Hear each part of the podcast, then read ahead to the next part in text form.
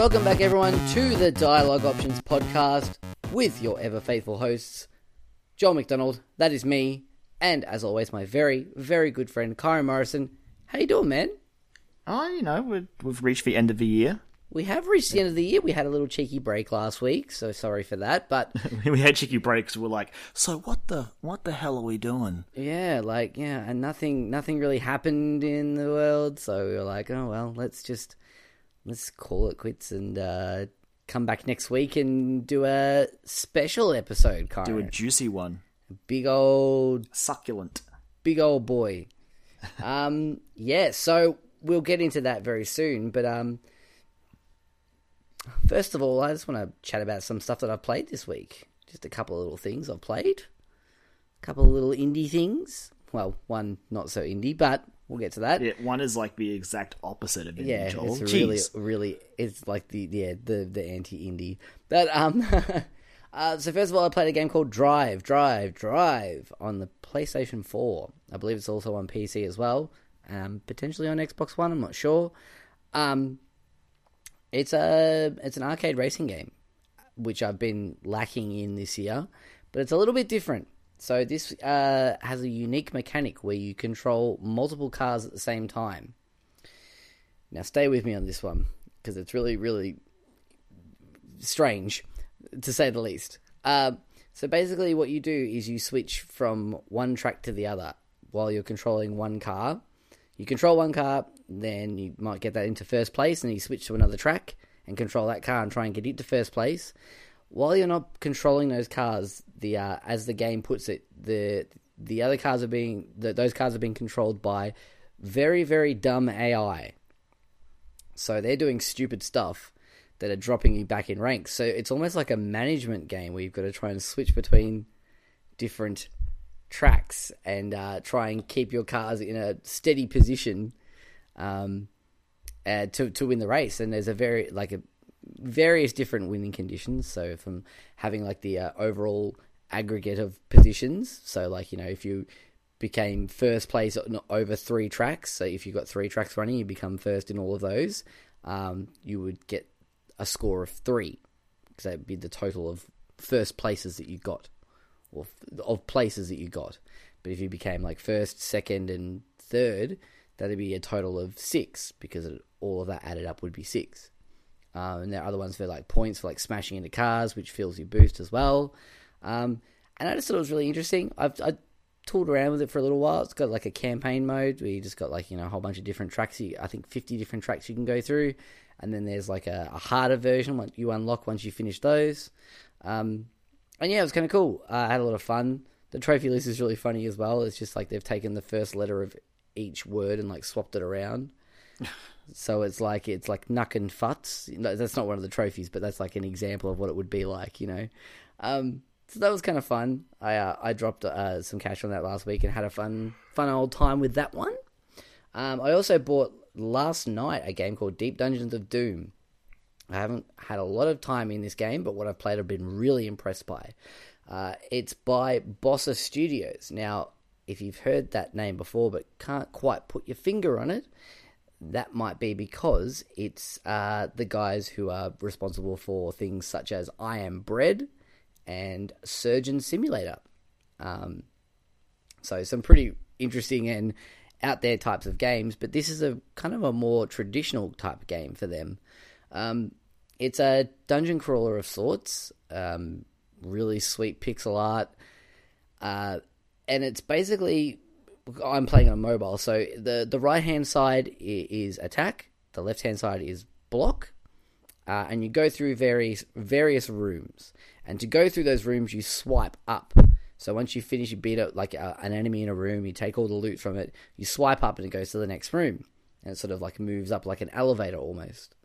It's really cool. Like, you've got to pay attention to like the attack patterns of enemies, so like figure out when they're going to attack, so when you should block, or if you can like maybe get an attack in before they attack, which does, I think, double damage. There's also things like items and gear that you can use. It's really interesting. It's got a storyline through it all with like cutscenes. I'm really enjoying it. But the game warned me that I got to a certain point last night, which is sort of almost, I guess, the the tutorial of sorts, that there's like, okay, from now on the game gets hard. And that was basically what it said. At least it gave him a heads up. Yeah, exactly. And I mean, with a game called Deep Dungeons of Doom, I guess you kind of expect that. But it's really, really cool. I'm having a lot of fun with it. I'm eager to jump back into it. I'm heading back to Bendigo tomorrow night for Christmas, so that's probably going to be what I'm going to be playing over the Christmas break. That and my next game that I'll be talking about. And it's 99 cents on the App Store at the moment. It's on sale for Christmas, so because I think all of Bossa Studios' stuff is on sale at the moment.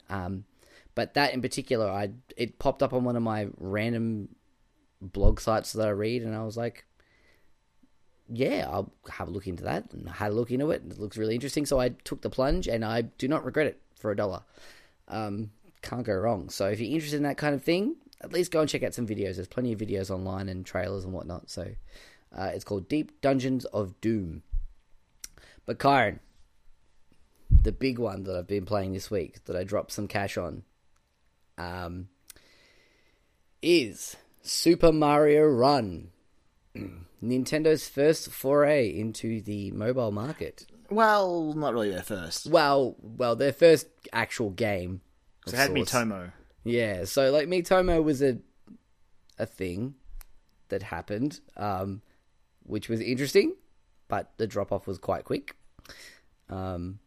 But this is a bit more of a traditional game, I guess. So it's a runner game, which are dime a dozen, literally, on the App Store. But I don't know. There's something about this game that's really, really interesting. But just to break it all down for the listeners out there that might not have heard of it, it is a Mario game on mobile. It's a runner, so Mario automatically runs to the right. You tap the screen and he jumps. You tap and hold it and he jumps higher. You tap it while he's in the air and he does like the stall, like he does in like New Super Mario Bros. You can wall jump as well. So, and it's all about collecting coins and progressing your way through the levels. So there's three different modes in the game. The first mode is Mario Tour, which is your stock standard basic Mario experience that you would expect from a side-scrolling Mario game. It's got 6 worlds. Each world has 3 levels and a boss. There are coins to collect. There are pink coins, and when you get all the pink coins, they unlock the purple coins. When you get all the purple coins, they unlock the black coins, and they're all in different spots. So, and increasingly harder difficulties as well. So it sort of encourages that replayability factor to it, which I really like. The second mode is Toad Rally, which is sort of the asynchronous multiplayer part of the game. But it's interesting the way they handle it. So you pay a Toad ticket, which is sort of like a currency, I guess, you get in the game. And you can pick up from a list of people that it gives you, and you can challenge them to steal their Toads, basically. Now, the way Toads work are they're all different colors. You can use them to unlock different buildings, which is really cool. So it's like cosmetic stuff that you can like adorn your Mushroom Kingdom, which I'll get to shortly with. And there are also ways to unlock other characters, other playable characters in the game. So far I have Toad, I have Peach, I have Yoshi, and I have the most important of all, Luigi. You keep telling yourself that. No, I will. I'm a big advocate for Luigi. Just remember, the year of Luigi is over, okay? It lives on in my heart, Kyron. It will live on forever in my heart. Yeah, okay. But yeah, so it's so you go through like a slightly remixed version of the stages from the tour version. And yeah, you sort of have like a little ghost of the other person based on the way that they played their runs in that certain level. So it sort of collects data on how you would play and sort of sends it to the cloud, I guess. And it's all about style points. So it's all about doing, instead of going the safe route, going the sort of the more, risky route, and doing tricks and jumping a lot more and doing a lot more stall jumps and all that sort of stuff. It's a lot of fun, and it's definitely the mode that I've been playing the most, because I wanted to collect all the different, try and get all the playable characters for starters. There's one more that I haven't unlocked yet, which is Toadette. And they all, having said that, they all play differently as well. So kind of like in Super Mario Bros. 2, they all play differently. So Mario is traditional Mario. Luigi jumps higher. Peach has her sort of like hover. She can float. Toad is supposed to move a lot quicker. And it's very, very, very subtle. And Yoshi has his sort of like struggle jump. And I don't know what Toadette is. I haven't actually looked into it yet. So it's a lot of fun. And the third mode is Kingdom. So Mushroom Kingdom. It's basically you can build your own Mushroom Kingdom. So the hub world that you have at the start, you can decorate it however you want. I have a Christmas tree and like a snow globe at the moment because they had like Christmas stuff. And you can put in buildings for all your toads to live in. You can put like Mario brick coin bricks. You can have like question blocks that give you actual rewards over a certain period of time. And there are some bonus Toad House games as well. And there's 2 or 3 extra pipes that have like extra courses that are like super difficult.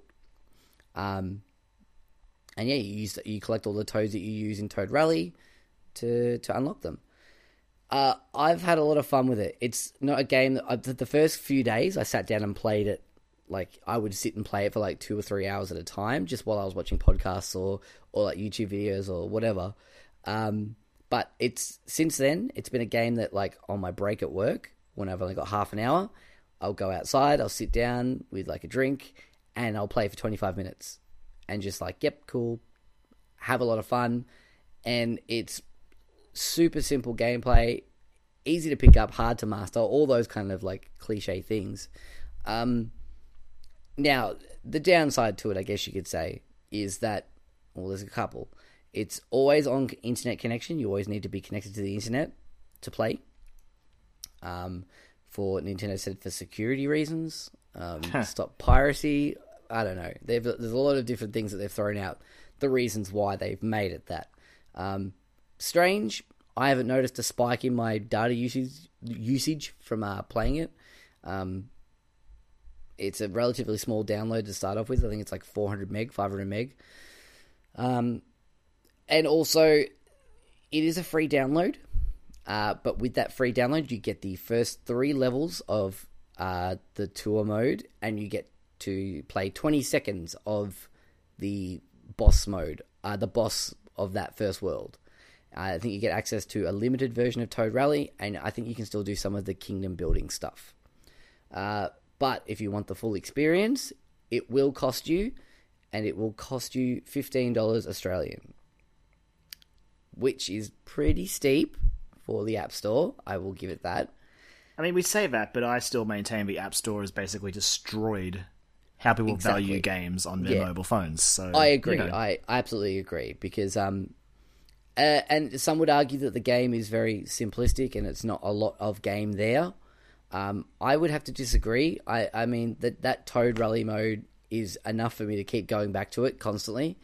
And I'm not normally a person who's like a score attack person, but that added incentive of getting stuff to build out my kingdom definitely makes me want to go back to it. Look, it's the pluses in the game. It's super... like the production values in the game are super high. Like it's great. And you expect that, I guess, from a Nintendo game, like a first party Nintendo game. I'm bummed that it's the New Super Mario Bros. Art style, which is still my least favorite Mario art style.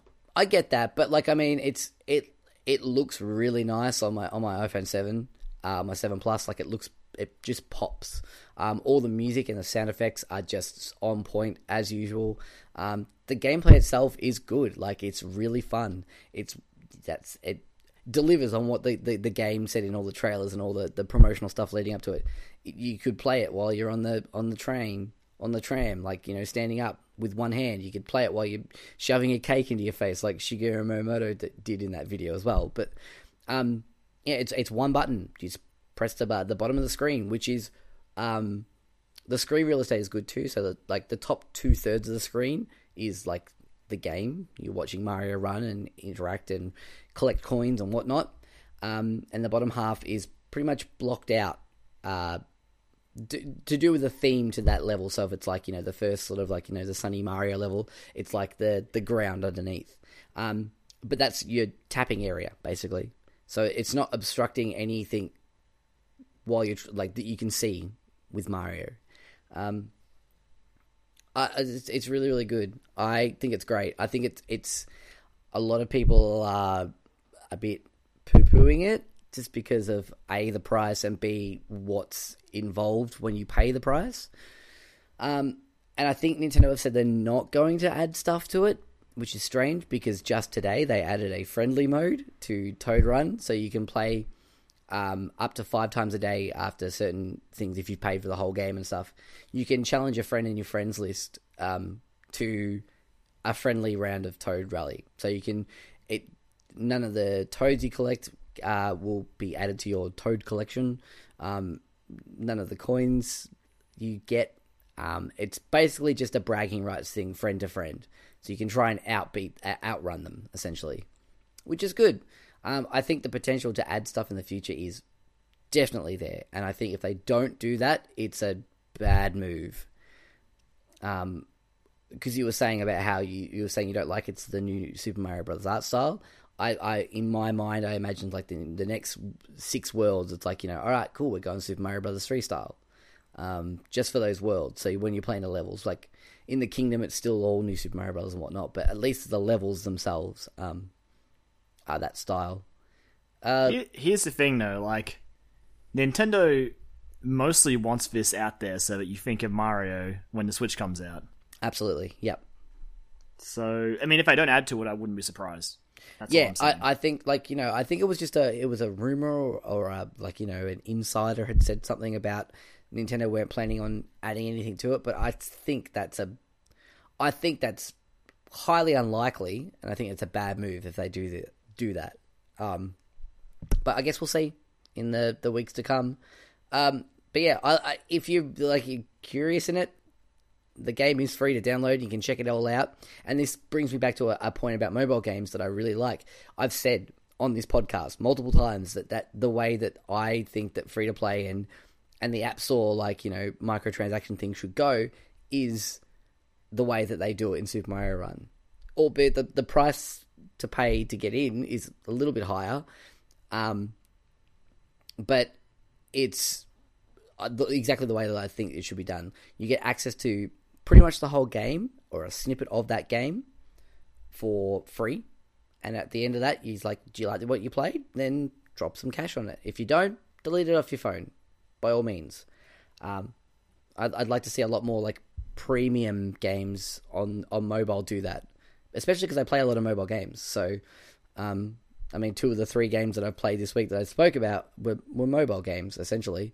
Deep Dungeons of Doom is on Steam, but, yeah, like, I think it's good. I think it's a really good thing. I think it's an interesting first game step for Nintendo. I'm excited to see where they go from here with Super Mario Run and their future prospects. I mean, you know, there's that Fire Emblem, whatever, that they're working on, and Animal Crossing as well. So it'll be interesting to see how they go.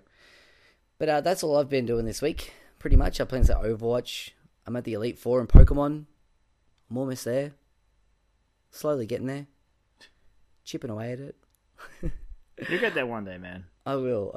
Kyron, have you played anything this week you wanted to talk about? Or the last 2 weeks? Not really. It's just been more Final Fantasy 15, and I finished The Last Guardian. And if you don't play The Last Guardian, then there's something wrong with you. That's all I'll say about that. I need to play it. I really need to play that game. It's high on my priority list. That and 15 are pretty high up on my list at the moment. So hopefully hopefully Santa will leave me a copy of one of them under my tree. But we'll see. We'll find out. All right, Kyron, shall we get into it? I mean, I guess. Yeah, let's do it. So, our final episode of the year is going to be our Game of the Year episode. Surprise, surprise. Since everyone's doing it. Yeah, I mean, everyone has to do it. You kind of have to, I guess.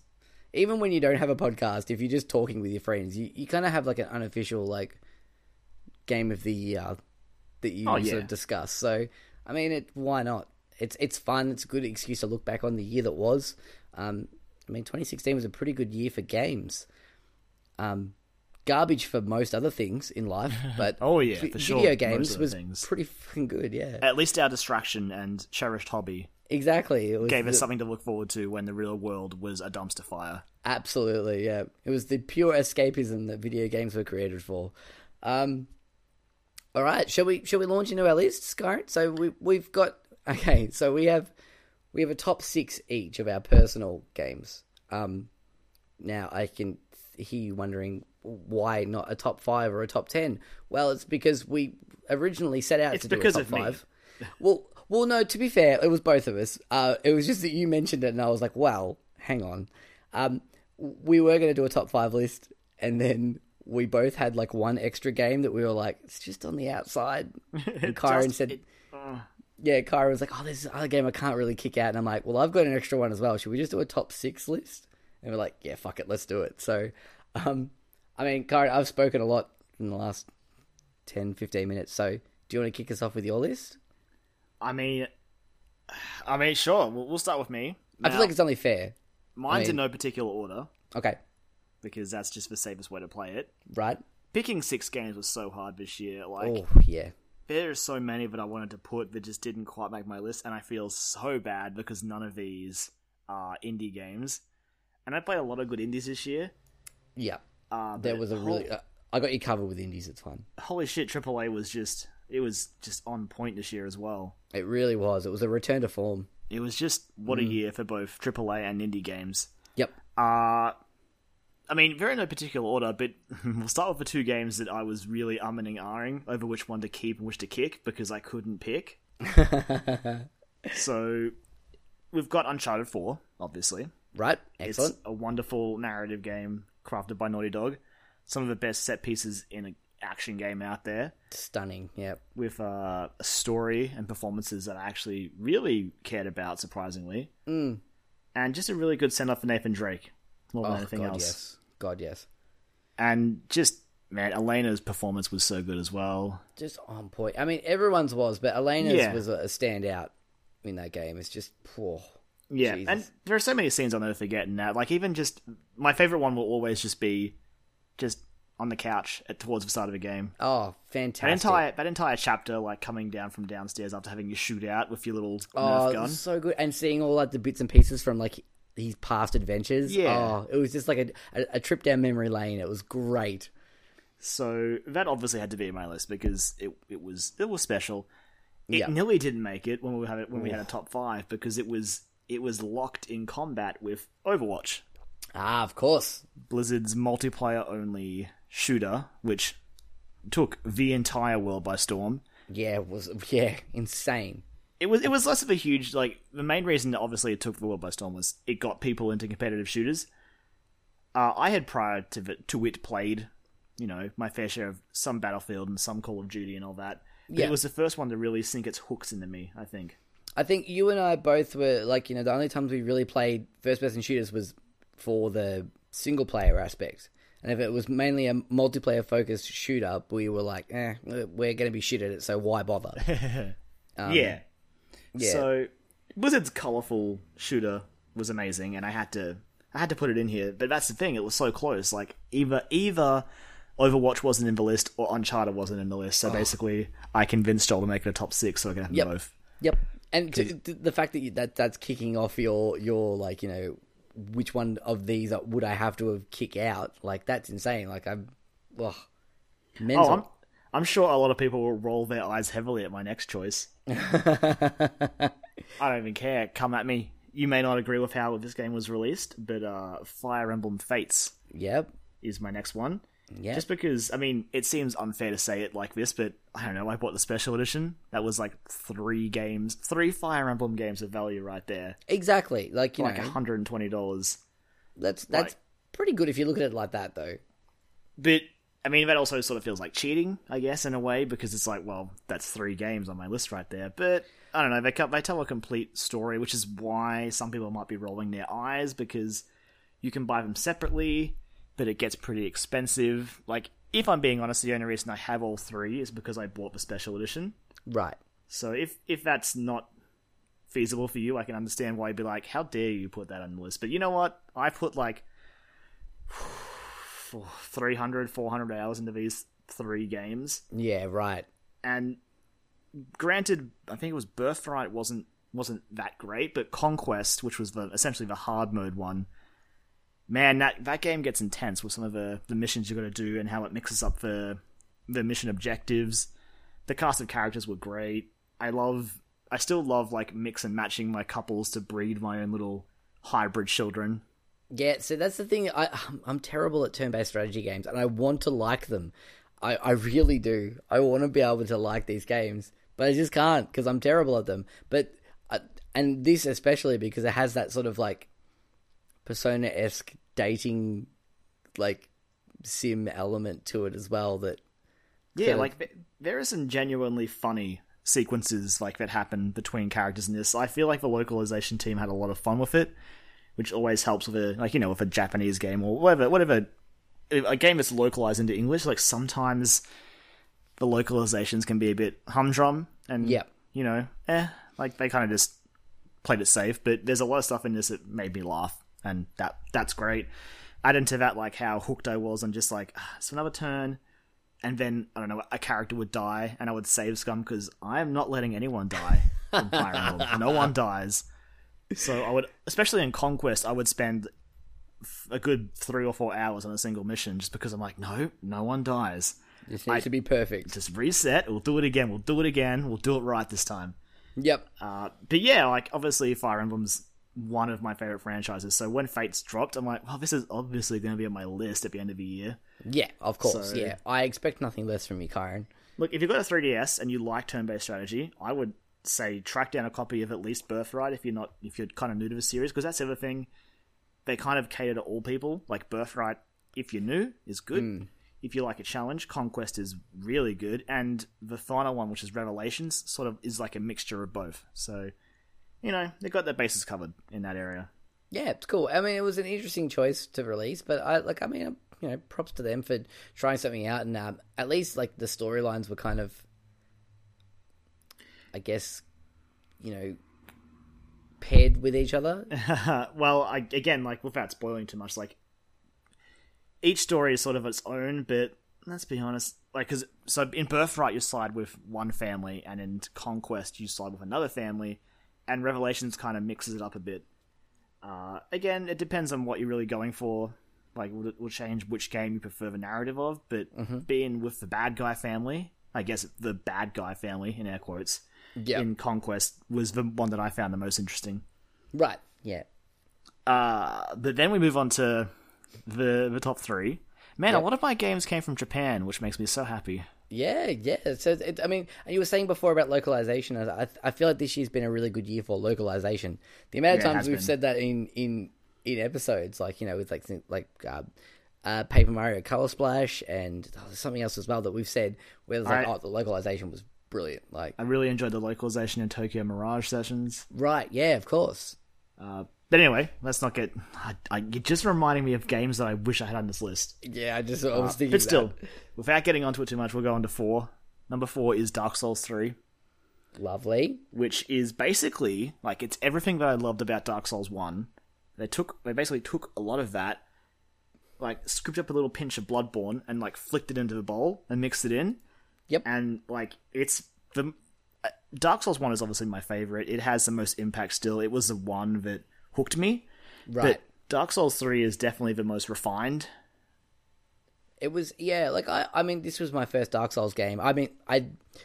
That's not true. I had played 2 leading up to it. I saw you play some Dark Souls 2, Joel. Yeah, oh yeah, you did. It fun. Did not go so well. Oh boy, you caught me at a bad time with that one. But yeah, this was my first sort of real foray into Dark Souls, and seeing it out to the end as well, and I really enjoyed it as well. It's great. Like the game challenges you, it pushes back when you think you've got it on the ropes. It's like, haha, fuck you, mate. I got this enemy now, and it's gonna ruin you. And you're like, cool, that's fine. I'll find a way to work around it. It always felt I mean, I think out of all of them, it wasn't super hard, but there were a couple of bosses that were just so amazing I didn't care.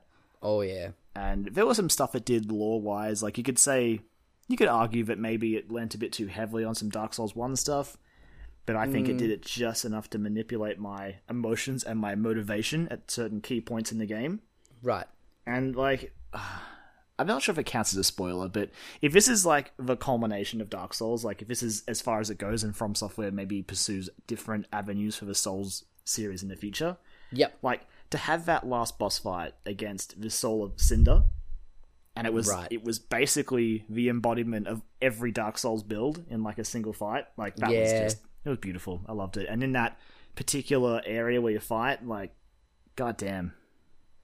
It was, it was good. I really enjoyed it. I still personally think I like Bloodborne more, and it's for the same reason why you like Dark Souls 1 so much, is because that was the game that hooked me into From Software and those games. So, it's usually the first one you play is the one you like the most. Yeah, exactly. Unless you play Dark Souls 2 first. Well, nothing personal Dark Souls 2. Like, Scholar of the First Sin is amazing, but vanilla Dark Souls 2 was kind of not great. But yeah, so Dark Souls 3 is up there, obviously. Again, it's one of those games that, if you haven't played any of them, I would say check it out. Because of how the games are built, like, you don't have to worry about Dark Souls 1 and 2. Like, they're not that important. But if you want to care, like, there's a lot of good reading in there. You can go deep with those. You can go digging, and you can uncover some really interesting stuff. Now, 2 and 1, huh, Joel? Kyron. These ones, I mean, out of nowhere, left field.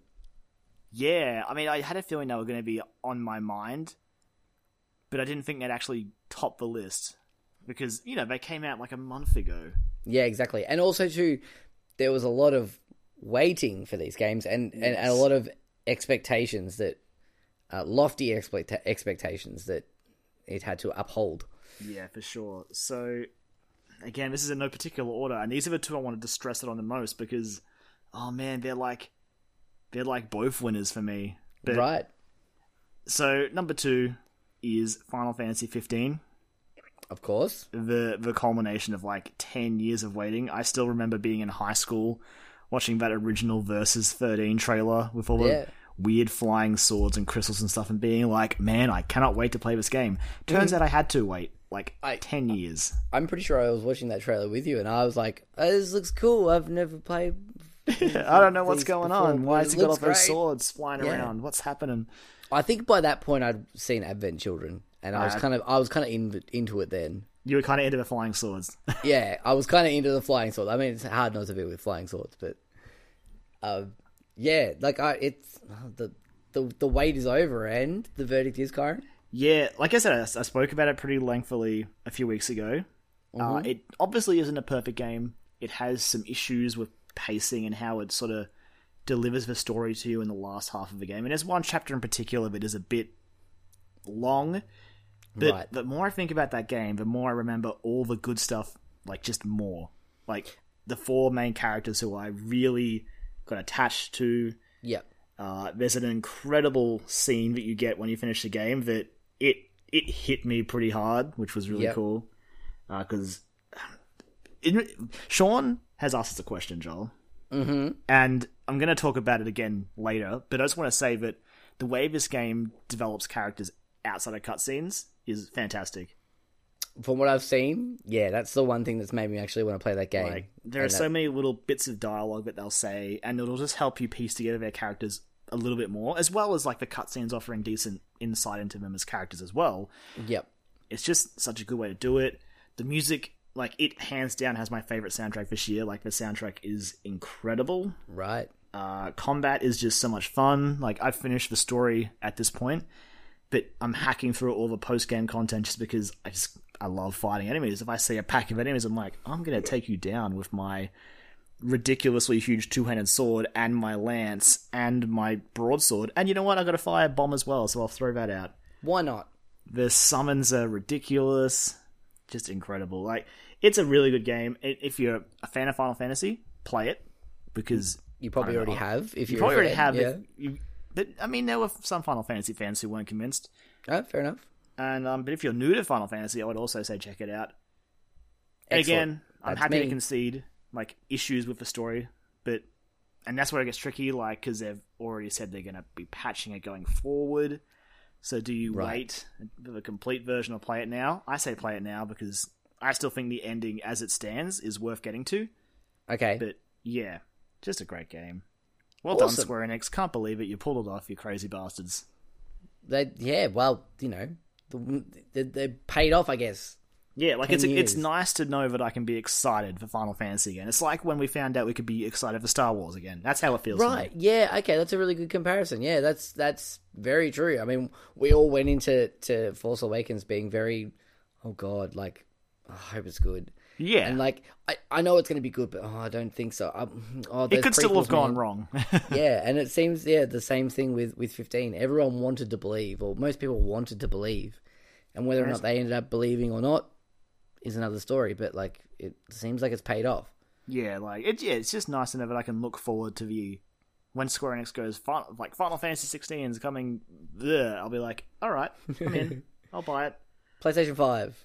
Yeah, PS6 maybe. We'll see. Yeah, wow, that's true. You got to skip a console generation, don't we? Yeah, like even like take as long as you need, Square, because 15 shows that you don't need to pump them out like 13. Okay, you can take your time. Right, of course.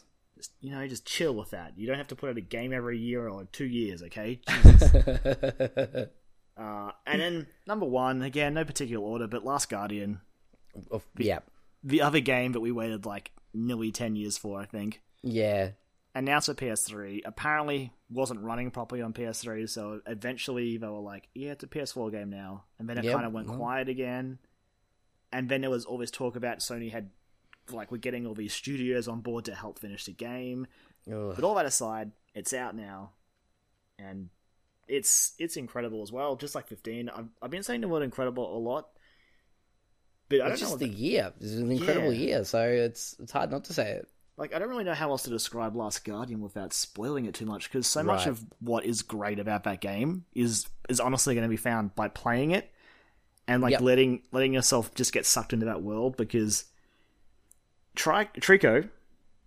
I wish I had a Trico.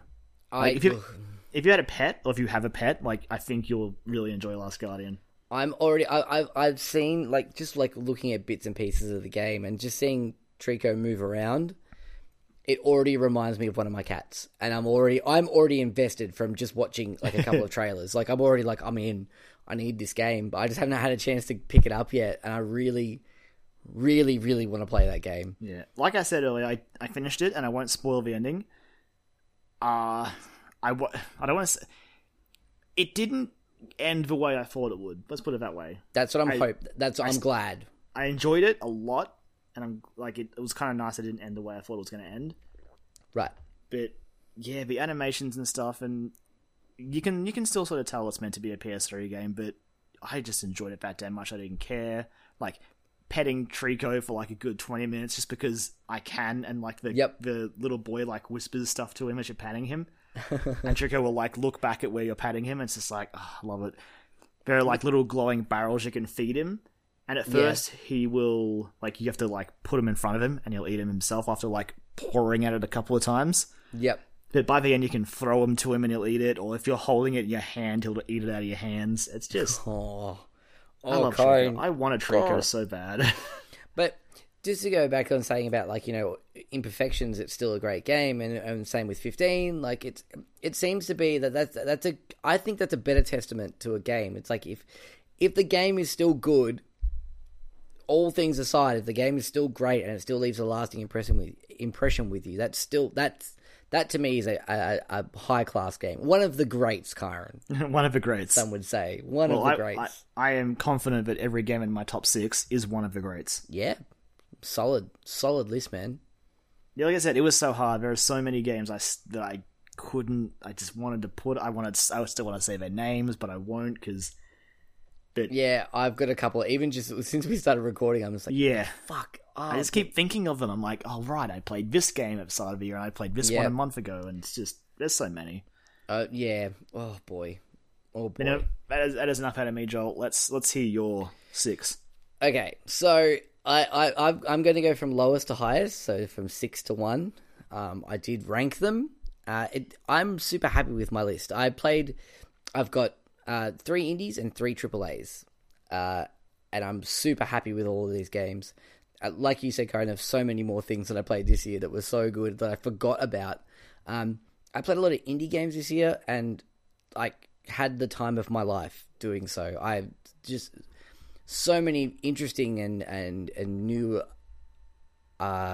concepts and ideas that were thrown around, and I'm so happy that I got to play some of them. And some of them are featured in this list, but I'll kick it off. Number 6, I've got Oxenfree. So Oxenfree is like a side-scrolling, narrative-based, like choice-based game. I guess you could call it a horror game. I'd almost call it maybe more of a just like a supernatural thriller, because it was never really like scary when I played it. There are a couple of jumpy bits, but it's never like It's very much in the vein of sort of like those like 80s adventure horror, I guess. Or you could say more recently Stranger Things. Yeah, it's very much like Stranger Things, and I think I played that before. I finished it just before Stranger Things came out, so it was like I sort of bookend each other with them, so it was a nice sort of pairing. But yeah, it's really, really great. I love the art style. I love the fact that it took a little getting used to, but like all the dialogue choices are made real time, so it's not like in, say, like Walking Dead or any of the Telltale games where someone will say, "Hey, Kyron, did you want to go over here or did you want to go over there?" And then your character would stop and sort of look around. Just sort of stand there quietly. Yeah. It's like, as you sort of figure out what you want to say. It was cool to see, like, you know, you could cut people off. So you could have a conversation, basically. Yeah, exactly. It felt more natural. And it was a little tricky to get used to at first. And, like, there were a couple of times where I didn't say anything or I pressed the wrong button because I was trying to read everything while I was listening. You sort of had to do, like, 2 or 3 things at once while you were playing that game. But once I got the hang of it, it was really great. And yeah, like it felt really natural. And I really liked all the characters in the game. I actually kind of want to go back to it and maybe tool around with a couple of different things to see if I can get a different outcome. Because I have heard that there are different, not super different outcomes, but yeah. But yeah, it's all about, you know, you're a bunch of teenage kids in exploring this island at the you finish school, and it's part of your tradition to go and hang out on this island, and it's apparently haunted and all this sort of stuff, and then adventure begins from there. It gets a little weird. It gets really weird, but I liked it. I really did. Good soundtrack as well. It's worth noting. Oh yeah. By Scientific, I think it is. Yeah, the one with all the letters missing. It's scientific without the vowels, yeah. Yeah. It's scientific. Scientific. Yeah, it's really good. Really great. So, yeah, number 6, Oxenfree. Top work. And then Night School Studios also did the Mr. Robot game, which is also really good. Number 5, I have got Superhot. Now, Superhot. Oh, man, I almost forgot about Superhot. And when I remembered, I was like, oh, it would be a crime not to put this on my list because I fucking adore this game. So Superhot is a first-person shooter. A little bit of a spin on it. It basically time only moves when you move. It moves very, very slowly if you stand still. But yeah, so time only moves when you move. It's very stylized. All the bad guys are red. Everyone else is like a shade of white. And the story, like, I was hooked just on the gameplay. Like, that was the thing that sold the game to me. I was like, this is a really interesting concept. And it almost plays like a puzzle game where you've got to try and plan your run through each of the levels and try and dodge strategically around the enemy's bullets or their attacks, and then attack back and knock a gun out of their hand and then grab it midair and then shoot the guy across the room. And the cool thing about it is, so you go through your run, you go through the level, and when you finish the level, it shows your run in real time, and you look like the baddest motherfucker in the world. It is so cool. Like, it's like something out of like a crazy action set, like a mind-blowing action scene from a movie. The amount of times I'd finish a level and see that like full speed run, I just go, oh my god, oh wow, I did that. It was really mind-blowing. But on top of that, it also added in like a storyline to like an overall arcing storyline to this game within a game of sorts that I loved, and the way that it ended, again, no spoilers, but if you are morbidly curious about Superhot, I implore you to go and play it. It's on PC, it's on Xbox One. Unfortunately, we haven't got it on PlayStation 4 yet, but hopefully... So it is on Xbox One, is it? It's on Xbox One, yeah. It came out a few months ago, yeah. I'll have to buy it on Xbox One then. Oh, yeah. Oh, dude, you should absolutely buy it. It's so good. Yeah, it's one of the games this year that everyone talks about. I'm like, I really want to play that. That and The Witness really are the two games that I missed this year. Yeah, I missed The Witness as well, but I feel like it's a game that I just get super frustrated at. But yeah, Superhot. The first-person shooter puzzle game of sorts. Yeah, I loved it. Loved it. Good fun. And rounding out my indies, at number 4, I've got the superb Hyper Light Drifter. I played Hyper Light Drifter when it came out on the PlayStation, which had already been out on PC for a while by that point, for a few months or so. But I was eagerly anticipating the release on PlayStation 4, and when it came out, I regret nothing about buying that game. It was so good. Everything about it. The soundtrack, the art style, the gameplay, just everything about it just oozed with style and love and care, and I adored it so much. And I played it, I think it was relatively off the back of Dark Souls 3 even, maybe? Ooh, I don't remember the exact date, honestly.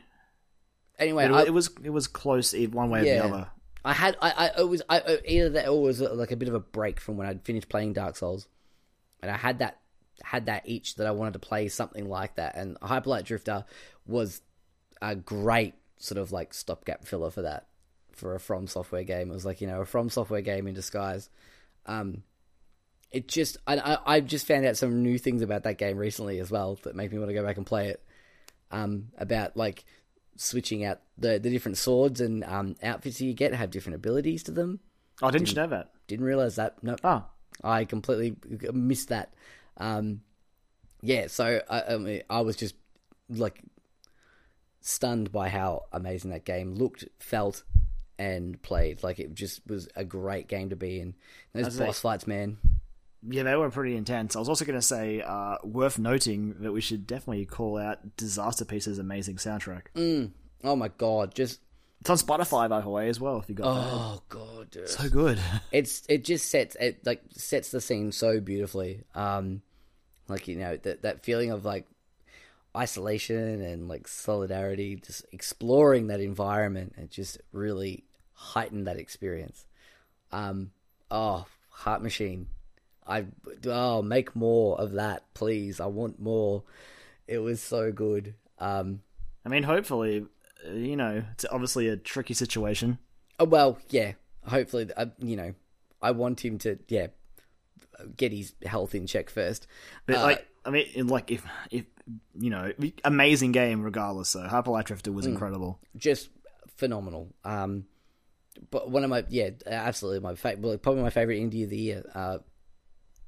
I would say it was one of those indies that I when I was making my 6. I'm like, I want to put you in here. Yeah. It killed me because that game. I remember anticipating it ever since they were it's coming to PS4. I remember looking at it on PC going, I would love to play this. Yeah, same. It looks great. But I don't have a PC because I'm a pleb. So I had to wait for the PS4 version. But waiting was worth it because it was it was really good. Sucked me in, kicked my ass, then I kicked its ass. Yep.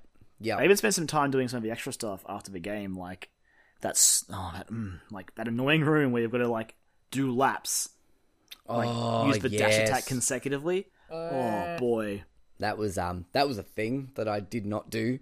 Yeah, it was rough. I looked at that trophy list, man, and I was like, nope, this is never going to happen. Oh yeah, never going to happen. That game's really hard, but yeah, there was this sort of the skill cap you get on chaining to those dash attacks together. You could be pretty graceful in combat if you got that down. Oh, and that's the thing. When you clicked with those things, even if it was for a brief second, it felt so good. It felt so good to play. Oh, just mwah, loved it. Loved it to death. But that is the end of my indie section, I guess, but the bottom three of my list. At number three, Kyron, is an Ubisoft game. I am honestly surprised, but to be fair, and I don't mean that in a bad way. I just mean because it's the same for a lot of people. Like, people are surprised that this game is in their lists. I'm surprised. I'm super surprised that this is at number three in my list. Watch Dogs 2 by Ubisoft. Man, you want to talk about having fun in a game? That game, I enjoyed every moment of that game from start to finish. I had so much fun. Even when I was frustrated with it, I still enjoyed it because there was something else to do. I had a moment earlier on this year. This is like hashtag real talk second. I had a moment earlier on this year where when I was playing some games and I wasn't compelled to finish anything. And two games this year, apart from like, it was after Uncharted, so that doesn't count. But like I went through a bit of a slump. And two games snapped me out of it. The first was Mad Max, which I couldn't put in my list because it came out last year, unfortunately. Otherwise, 10 out of 10 game of the year. And the other was Watch Dogs 2. Like, these were two games that I have no right to be as good as they are, and made me realize how much fun playing video games is, and how much fun as like a single player, especially Mad Max. But enough about that. Like, but like how a single player experience can was such a big part of my gaming history, I guess. I loved it from start to finish. Everything about it, so much fun. I loved using the jumper to like get into like a restricted area without even stepping foot in there. I was like, yep, cool. I need to get this thing out of here. Awesome, I can do that. I sit outside. I sit on the sidewalk with my laptop. And like this little RC car goes in, and I'm like controlling it and like putting guards to sleep with that. And then like I'd hack a terminal, grab my stuff, and I'm like, cool, I'm out. Laters, and they're like before anyone had even seen me, like. And the surprising part about that game is the fact that the characters were super memorable. I loved spending time with all the different characters in that world, and very much like you were saying with 15, like those they did some really interesting things with like the way that the characters interact with each other outside of cutscenes. Some really great conversations too. They are. I remember there was one specifically that. Wrench, which if you've seen all the promotional stuff is the dude with all the spikes and the weird like Daft Punk-esque mask. Wrench and the main character Marcus had a, no joke, about 3.5 minute conversation about who would win in a fight, alien or predator. And it went on like with so many different variables of like, oh yeah, but like, is it just like one-on-one, or is it like a group of aliens versus a predator? Because like that's a different fight, and it reminded me so much of conversations that I've had, like us. We've sat down and had these stupid conversations and debated to like no avail, and for no reason. But it brought such a smile to my face. And I played most of that game without shooting anyone. The only time I shot people was when I was being invaded by people, which was fun. I actually kind of enjoyed that. After a while, once I got all the trophies for it, I was like, I'm done with it now. But it's always like late game. But it has no right to be as good as it is. Like the fact that Watch Dogs 1, I hate. I detest that game. And if you know me, like I don't hate much, especially with video games. I can see the good in most things. That game was a boring pile of trash, but. Well, that's the thing, like, Ubisoft, the most important step that Ubisoft took immediately with Watch Dogs 2 was Aiden Pierce is just the worst protagonist. So Marcus, boring. On the other hand, is really interesting. Yep. He's an interesting character. He was likable. Like, he was a character that I enjoyed playing. Like, I enjoyed being Marcus. I had a lot of fun with that. Like, the villain is just, like, stereotypical, well, not even stereotypical villain. Like he's not like, he's an interesting take on the villain. He was just a dick. Like he didn't have like superpowers or anything. Like he was just a dick. So the fact that his name was Dushon or something like that, and I was like, that. Okay, I get it. Just smack me over the head with it a bit harder, but like, it was just such a treat of a game. And I really wanted it to be good because I liked the concept and the idea behind Watch Dogs, and it just, this game delivered to me in spades. I'm sad that I've finished it and that I've got the platinum trophy, and I'm like, okay, I have no real reason to play that game anymore, I guess, but maybe one day down the track I'll go back to it. But kudos to you, Ubisoft, for making me like rave about one of your games again, you know. But Kyron, the top two are the obvious choices for me. At number two, I had Overwatch, which, for the exact same reasons that you said, it made us super invested in a competitive multiplayer shooter. And it was something that you didn't quite touch on before, that I guess it was the reason why we all got into it so well, is because its accessibility. It was a game that you could just pick up and go, all right, cool. Like, my wife plays it as much as I do, and she's good at it too. Like, we're both, like, all of us are okay at the game. Like, we're not like MLG going pro or anything like that, but you know, we can all hold our own in those games, in those matches, and that to me, it earns a spot on my list, because that is amazing. The fact that it can make us obsess over a competitive online shooter. Well, that's the benefit to the hero shooter genre, I guess, because of the class-based nature of a game. People who aren't good at shooting can be a healer. They can be a support class, or maybe you're not great at getting kills or looking for action, so you can play a more defensive character. And sort of support class, yes. Yeah, so like, it gives you options. It gives you tools to play with until you find that role that you really fit into. And speaking of like the healers as well, like, the support and healer classes were fun to play as. They were. It wasn't like, oh, I guess I'll go healer. Like, my mate at the moment is Zenyatta. I love that character. It's so much fun to play as. It's just, that Blizzard magic. Just going, all right, what genre should we do now? I don't know, hero shooter? Yeah, sure, why not? Let's make that amazing. You know, we've already done collectible card game, like trading card game. We've already done... We you know, refined the MMO MMORPG genre. Like, I'm telling you, man, like, Blizzard and Nintendo, they're both it, like, as far as these. That's it. Go. Like the and you can just feel the love and care that went into these characters, this world that, like, you don't get any of really unless you go looking for it in the maps or the game, but. The expanded lore and universe of that world, I am so invested in those characters. And I mean, there was a big bit of information that came out literally today or yesterday about the first LGBT character in Overwatch, which is Tracer, which is awesome. That comic is really cool too, by the way. It's a good comic. I really enjoyed that. The ending with Winston, I was just like, oh, God, melts my heart. But yeah, and all the shorts as well. Like, I mean, those shorts are like, and for me to say this too, by the way, like, this is impressive, but those shorts are like Pixar quality, like Pixar Toy Story 3 Pixar quality, like that, the pinnacle of Pixar quality, those shorts are. I'm telling you, man, welcome to, like, Blizzard has always just been incredible at their cutscenes. Yeah, their cinematic, especially their CG stuff. Like, you can look at, like, cinematic shows for World of Warcraft and, like, Starcraft, and even some of the stuff from Diablo 3. It looks great.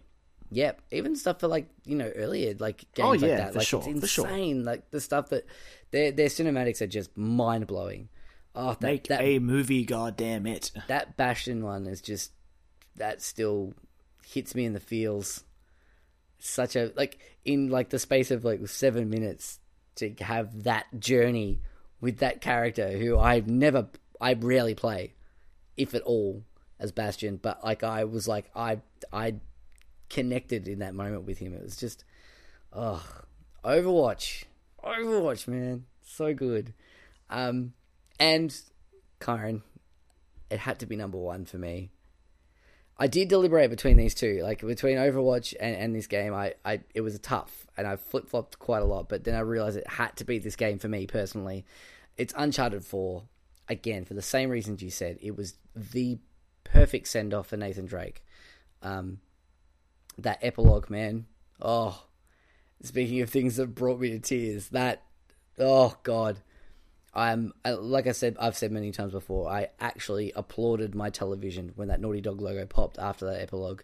I was just blown away with how amazing, how grounded those characters felt in that game, and that world felt real, and they felt like real people with real problems in this like crazy, on this crazy adventure.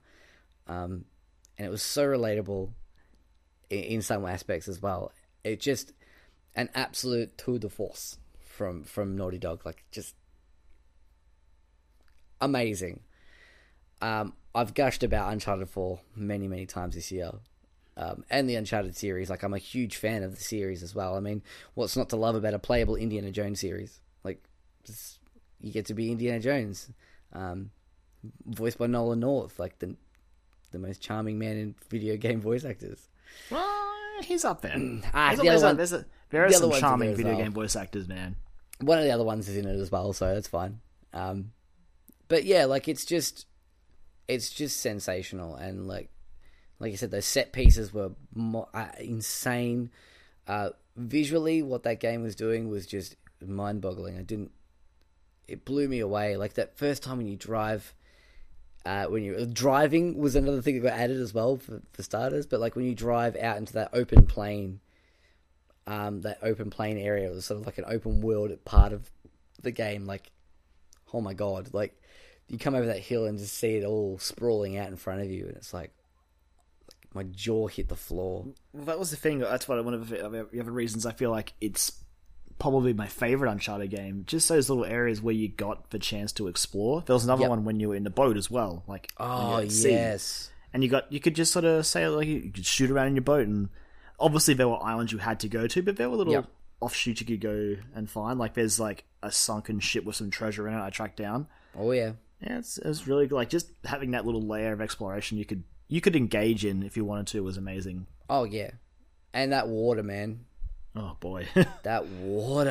Oh, because like, you see it at the start and it's like all dark and gloomy, but the water still looks amazing. But when you see it like pure, clear, sunny day, and it's just blue and stunning. So Joel, when you think of it, like, you think about how good that game looks. That's Naughty Dog getting a handle on the PS4. Oh God! Like Last of Us Part 2, when that comes out, like, they will well and truly understand the console and what it can do. And like, you're gonna want to get a pro for it.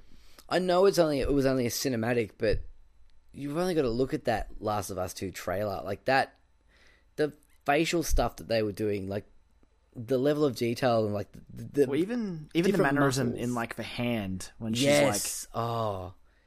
Just Naughty Dog are my favorite. I love them, and I was never like, I've never been there from the start. I jumped in at Uncharted, and at that point, Uncharted had been out for a while because I was late to getting my PS3. I never played Crash Bandicoot. Like, I played bits and pieces of it, and I'm like, it's okay. Like, what about Jack and Daxter? Was that them? Yeah, I think it was. Yeah, I think it was Jack and Daxter. I always get Jack and Daxter, Sly, and Ratchet and Clank mixed up. Ratchet and Clank was similar, yeah. I know, yeah, that was Insomniac, and Sly. So Sly was Sucker Punch. Yeah. I just used to get like all three of them mixed up because they all kind of reminded me of the same sort of game, and they were all like that same time as well, where they were all everyone was trying to get that like Mario 64 3D platformer magic. The PS2 days they were. Yeah. But like, I mean, the things that Naughty Dog are doing, I don't know what black magic they are using, what curses and things, and what devil deals they've made with the devil to get these games out.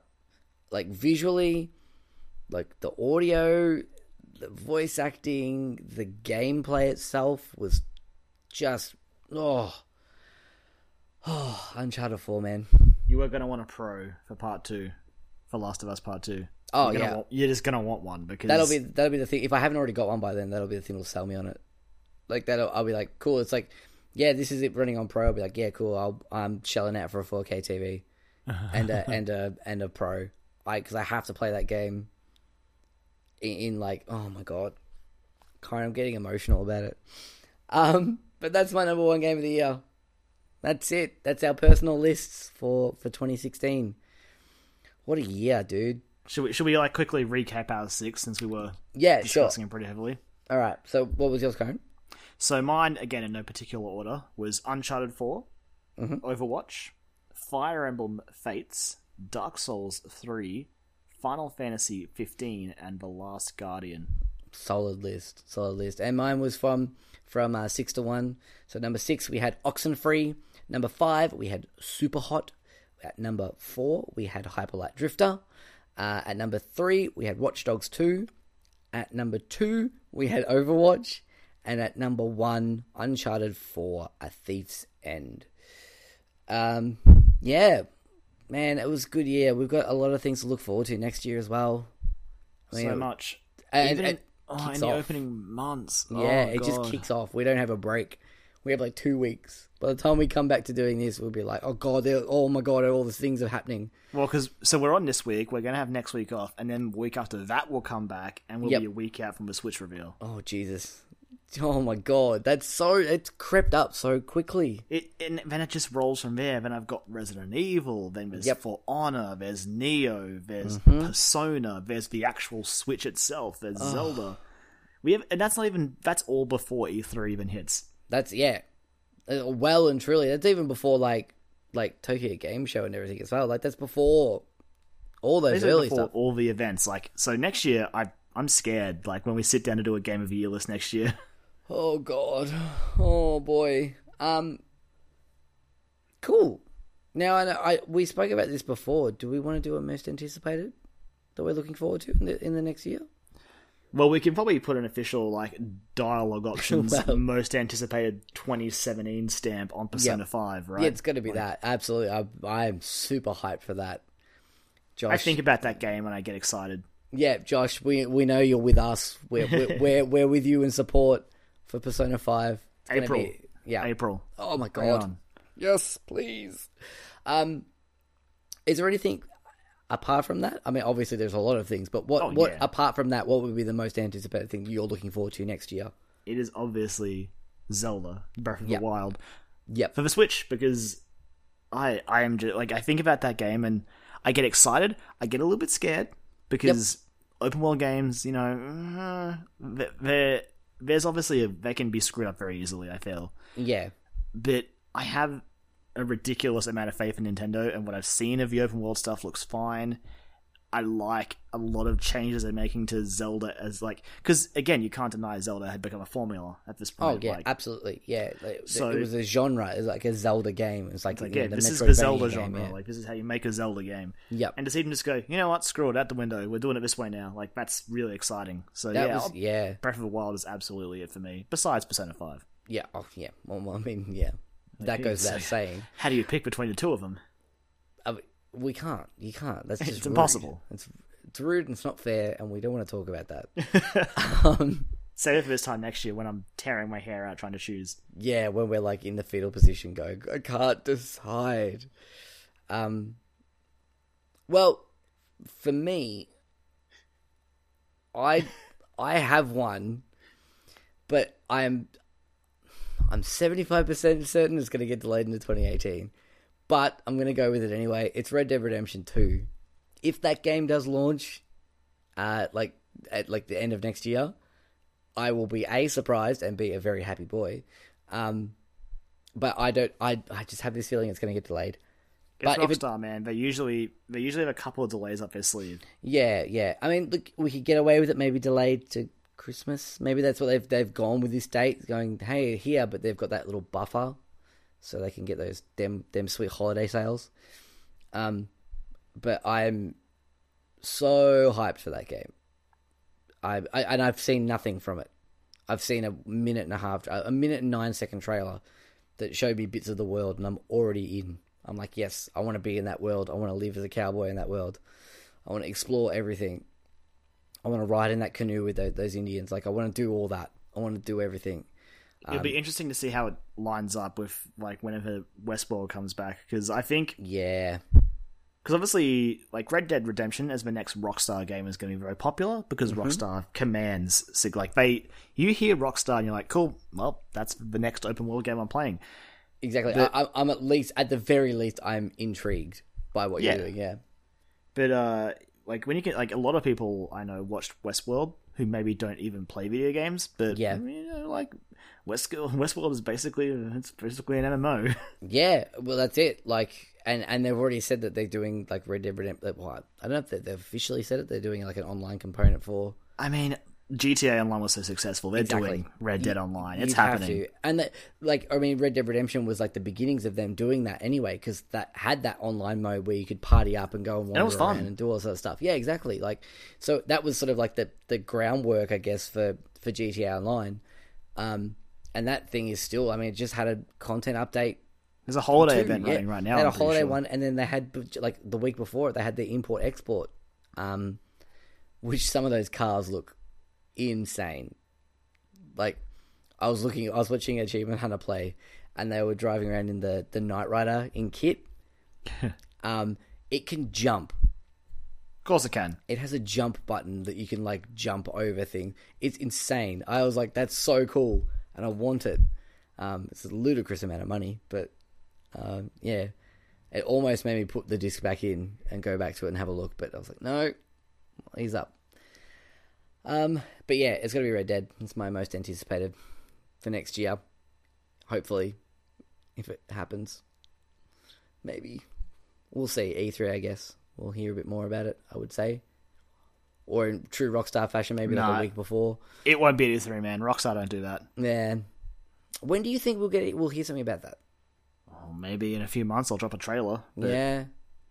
Rockstar, much like Nintendo, do their own thing. Yep. They don't because play they know that they can basically be like, if like Nintendo was just like Switch reveal and the internet lit up. Rockstar was just like, Red Dead teaser, the internet lit up. Like, how are we still alive, Kyron? Like, how did we not spontaneously combust over those like 2-3 weeks? Like that weekend, it was like a weekend. The last couple of months, really. It's just been oh god, I'm held together by like a whole bunch of duct tape at the moment. Oh, cool. All right, should we get into our juicy segment? I mean, you say juicy. I want to stress it's for fun. It is for fun. Yes, we want to preface this by saying that any words that are said during this next segment, in jest and in fun, and Kyron and I are still very good friends, and will be very good friends for a long time. If you have any complaints, you can tweet them at Joel. Yeah, it's fine. That's fine. Yeah, tweet them at me. It's fine. So we decided to do something a little bit different this year. Influenced by the fabulous content creators over at Easy Allies, they do a thing where they call it's based on a thing that you would do in like a writer's room, isn't it? I think they said. Yeah. So basically, a whole bunch of people come up with ideas, and then everyone sits down one by one and whittles them down to one idea that they're going to try and develop. And it's usually referred to as like "kill your babies." Stay with us, please. Don't tune out. I swear, it's not as I can hear the keyboards. But yeah, everyone. There. Dude at Jolly Mac. Yeah. But we decided they're not our. We decided to do that with a list of games for the year. And we're going to take turns one by one, and we're going to whittle down. And at the end, we're going to have the Dialogue Options Game of the Year. I don't know how this is going to go, Kyron. I'm nervous. Very nervous. But we'll see how we go with it. Oh, boy. Shall we read through the list at first? Is there anything else you want to add to that, Kyron? No, I think 20 is a good list, which is what I'm pretty sure it's at. Mm-hmm. I meant to the general concept of... I think you basically summed it up very well. For the record, we have decided to call it, instead of Kill Your Babies, because they're not our games, we didn't make them or come up with them, so we've decided to call it Kill Your Friends. Because we basically put out the feelers and got like suggestions. Yeah, we did. Actually, we should give a shout-out to that. So we have been welcomed with a great reception to... the fantastic people at the Australian Gaming Podcast Network. Check them out on Facebook. There is a slew of amazing, amazing people out there making amazing podcasts. I can vouch for quite a lot of them. I've been listening non-stop to a whole bunch of podcasts from those guys over there. It's all over Australia. So go out, support them, show them some love. Tell them we sent you, please. And yeah, they're really, really cool stuff. So we put out the feelers to them to get suggestions for this list. We filled in a couple of our own to round it out to 20 as well. Yeah, we did. Yeah, 20 is a good number. It is. Nice round number. Solid. All right, shall we go through the list? Yeah, we'll give a quick rundown of the full list. Okay, cool. So the list we have is Inside, Overwatch, Titanfall 2, Dark Souls 3, Uncharted 4, Firewatch, Battlefield 1, The Witness, Stardew Valley, Severed, The Flame and the Flood, Pokemon Sun and Moon, Hitman, Forza Horizon 3, Hyper Light Drifter, Final Fantasy 15, The Last Guardian, Watch Dogs 2, Quantum Break, and Fire Emblem Fates. I'm just realizing now I wish I'd put Battlefield 1, Titanfall 2, Dark Souls 3, and Uncharted 4 in order, because that would have been funny. Yeah, wow, that's going to annoy me now. Yep. And there's Forza Horizon 3 and Watch Dogs 2 as well. And then Final Fantasy 15, just like way out in the field. Just like miles ahead. Cool. Alrighty. Who wants to go first? It's worth noting, but we haven't played all of these games. That's very true. We haven't played all of these games. We're going to try and be fair with what we take off, because I don't want to just strike a game because I haven't played it. Exactly. And, like we said, this is all in good fun. Yeah. And don't forget to address complaints to Joel on Twitter. Yep. Send them my way. It's fine. I'll deal with you. It's cool. I mean, I'll respond politely to you. Cool. Who wants to go first, Kyron? Oh, man. I don't know. Shotnot, you go first. All right. I'm calling it. I'm gonna my first strike, and I'm gonna delete it off the list once we get rid of it, just so we can keep track of what we've got rid of. And I'm glad you were thinking I was gonna do the same thing. Excellent. I am gonna just go ahead and kill Forza Horizon 3. It makes me a little sad, mainly because I want to play that game. I really want to play that game, but I don't have an Xbox One. Like I said, it's nothing personal. I don't think it. Like from what I saw of it, it wasn't like it was a cool racing game, but it was weird seeing like. Shrunken down, compressed Australia. Yeah. Like that weirds me out a bit. Yeah, I mean, it was like the arcade racer of the year, and wasn't it basically the racer of the year? It was pretty much the racer of the year. Like, yeah, I feel bad for doing it, but yeah, no, it's fine. Like, I mean, I would really, really like to play that game because the more I see it, the more I hear people talk about it. I really want to play it, but not quite enough to go out and buy an Xbox One for it. Well, it's on PC. Yeah, I'm not going to be able to run it on my garbage laptop, unfortunately. You don't know until you try. I wish. One day. Okay. Yeah, that sucks to do. I feel bad. Yep, that's all right. It's what this is for, Kyron. We're going to push through it. We push through the pain. Again,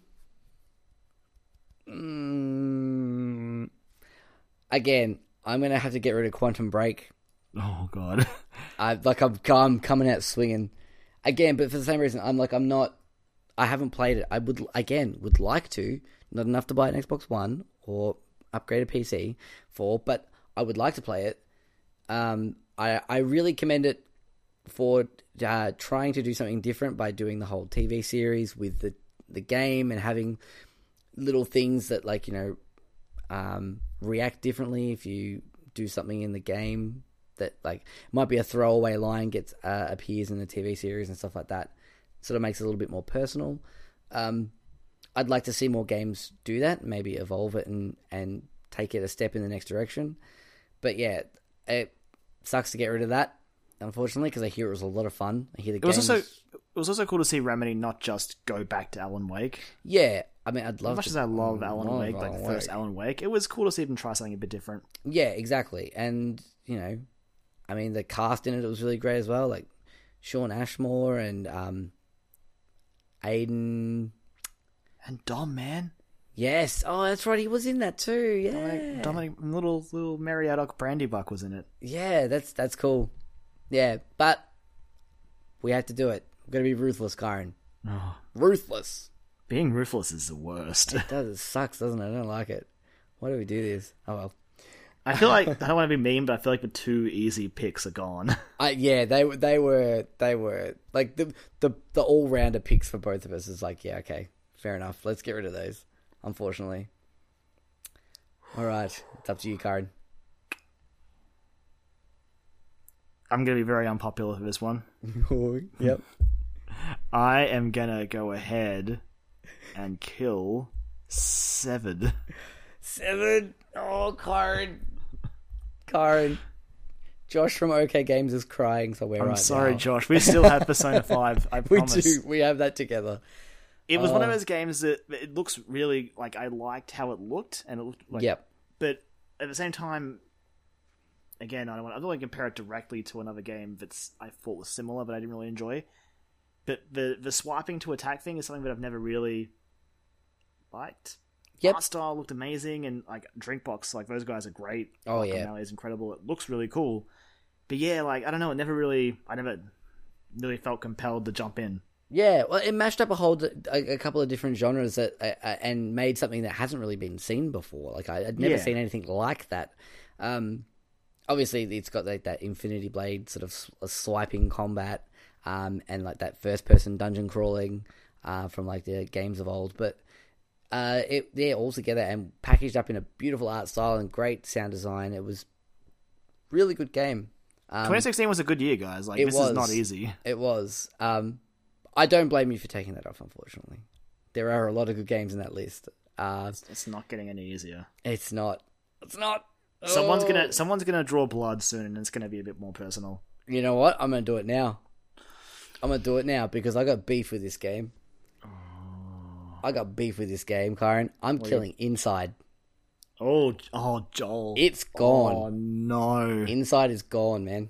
Oh, Joel. I felt bad for killing Severed, but Inside. I feel a little bad for this, but I just want to go on record and say that.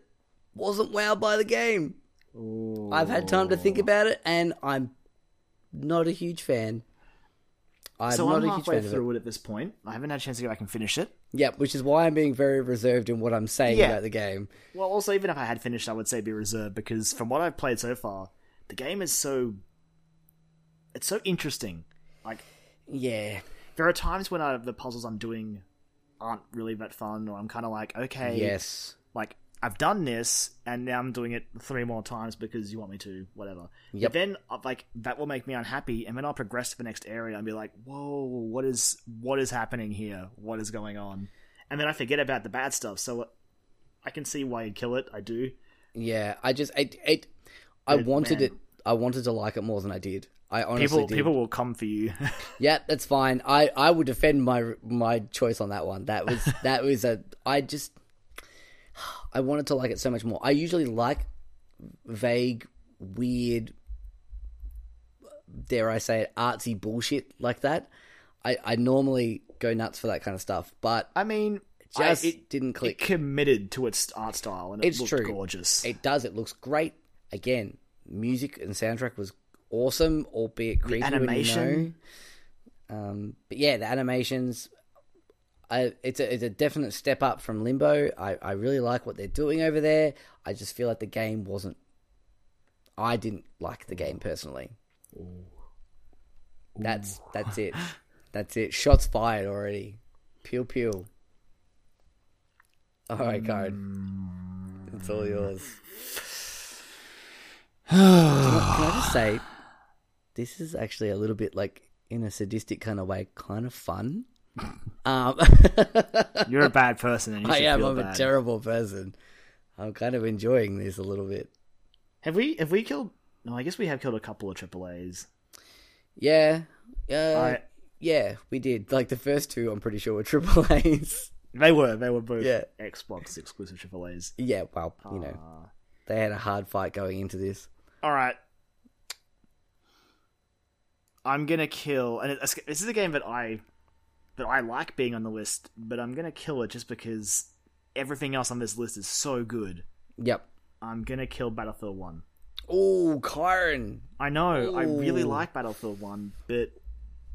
I'm not going to lie. I was probably going to do it at one point as well, just because I haven't played it. But all these games are so good. Battlefield 1, I really like the campaign.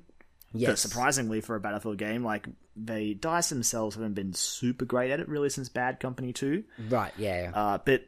It was interesting way to sort of portray, you know, war. Like, it felt like the right way to, especially with that specific war. It felt like the right way to do that. Yeah, definitely. Mm. It was obviously World War I is a touchy thing to really go into because it was horrible. Yeah. But I did appreciate sort of how they did it. Multiplayer, of course, is incredible as well, but I can also see how you would be intimidated by it. Yes. Sometimes you can just play a match where you spawn in, get sniped, spawn in, get sniped, spawn in, get sniped. But then there's the other side of a coin where maybe you're rolling with a squad and you're just basically dominating the battlefield. Like, as you just go from point to point to point and your squad's just cleaning up all the messes. Yep. But I'm gonna take it off, and it hurts because I really like Battlefield 1. That is tough. That is a tough one. But on the bright side, now it's your turn. It is my turn. I'm gonna take off an easy pick here, just because I haven't played it. I really want to play this game because I like what I've seen of it. It seems like a game that's right up my alley. But I'm gonna get rid of The Flame and the Flood. Ooh. I'm sorry, Lauren. Lauren from OK Games, I'm really sorry. I know you really like that game, but it looks great. If it comes to consoles, I'm definitely going to pick it up. But I'm pretty sure I saw that it's meant to be coming to PS4 at least, like in 2017 sometime. Please. I do really want to play that. I love the art style of it. I know I keep saying this, but I do. It's a really, really interesting art style, a really interesting setting. If we're going to kill these games, we can at least pay them out compliments because it's not easy. Yeah, but I mean, and the soundtrack sounded really, really great as well. It's set in like sort of Mississippi Bayou kind of setting. And you're like floating down a river and stopping off at areas and exploring and trying, kind of like Don't Starve-ish, I guess, from what I've seen of it. But yeah, I definitely think that's a game if I had played, it probably would have been a lot higher up on my radar. But unfortunately, I didn't get to play it. I almost bought it a couple of times though, but I didn't. I backed out. All right, Kyron. All right, I'm gonna go ahead and kill again. Not easily. I'm gonna kill Hitman. Ooh. So. I remember, so the impressive thing about Hitman, it's worth noting, is when it was like, hey, this is going to be an episodic Hitman game. Oh boy. No one wanted a bar of that. Like, everyone was just like, no, just give me the full game. Just give me the whole game. Bam, be done with it. It didn't make sense. On paper, it did not make sense to be weird for an episodic Hitman game.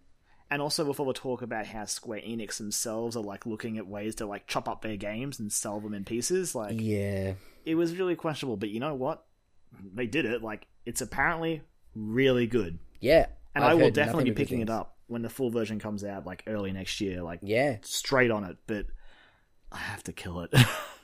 It's tough, but because like, you know, again, it was just like 2016 was the year for games. Anyway, it was like, you know, the year of against all odds. It was like people were doing these things that were like, everyone's like, why are you doing this? Like Nintendo going to mobile and Hitman being released as an episodic game, like it does not make any sense. But especially after Absolution, like Hitman Absolution, I didn't think was a super great Hitman game, right? So like this one obviously had a lot to prove, and you know what, they proved it. And but yeah, I'm sorry. Yeah. Oh boy. Okay, there's one more in here that I'm going to get rid of. That's easy for me. For a couple of reasons, okay? Oh, I think I know which one it's going to be. You do know what this is, I reckon. I'm going to get rid of The Witness. Oh. I heard nothing but good things about this game. One, I never got to play it. Two, it seems like a game that would make me snap my controller in half and make me feel like I was super, super dumb. I may be super, super dumb, but I don't like being told that I'm super dumb. So... I don't know. Visually, it looks stunning. Like, that game looks gorgeous. I was watching your housemate play it, I think, at one point, and it looked amazing. And maybe one day down the track, if it's cheap enough, and I'm really, really, really curious, I might dive into it and have a look into it. But it just didn't seem like there was enough there that was going to hook me.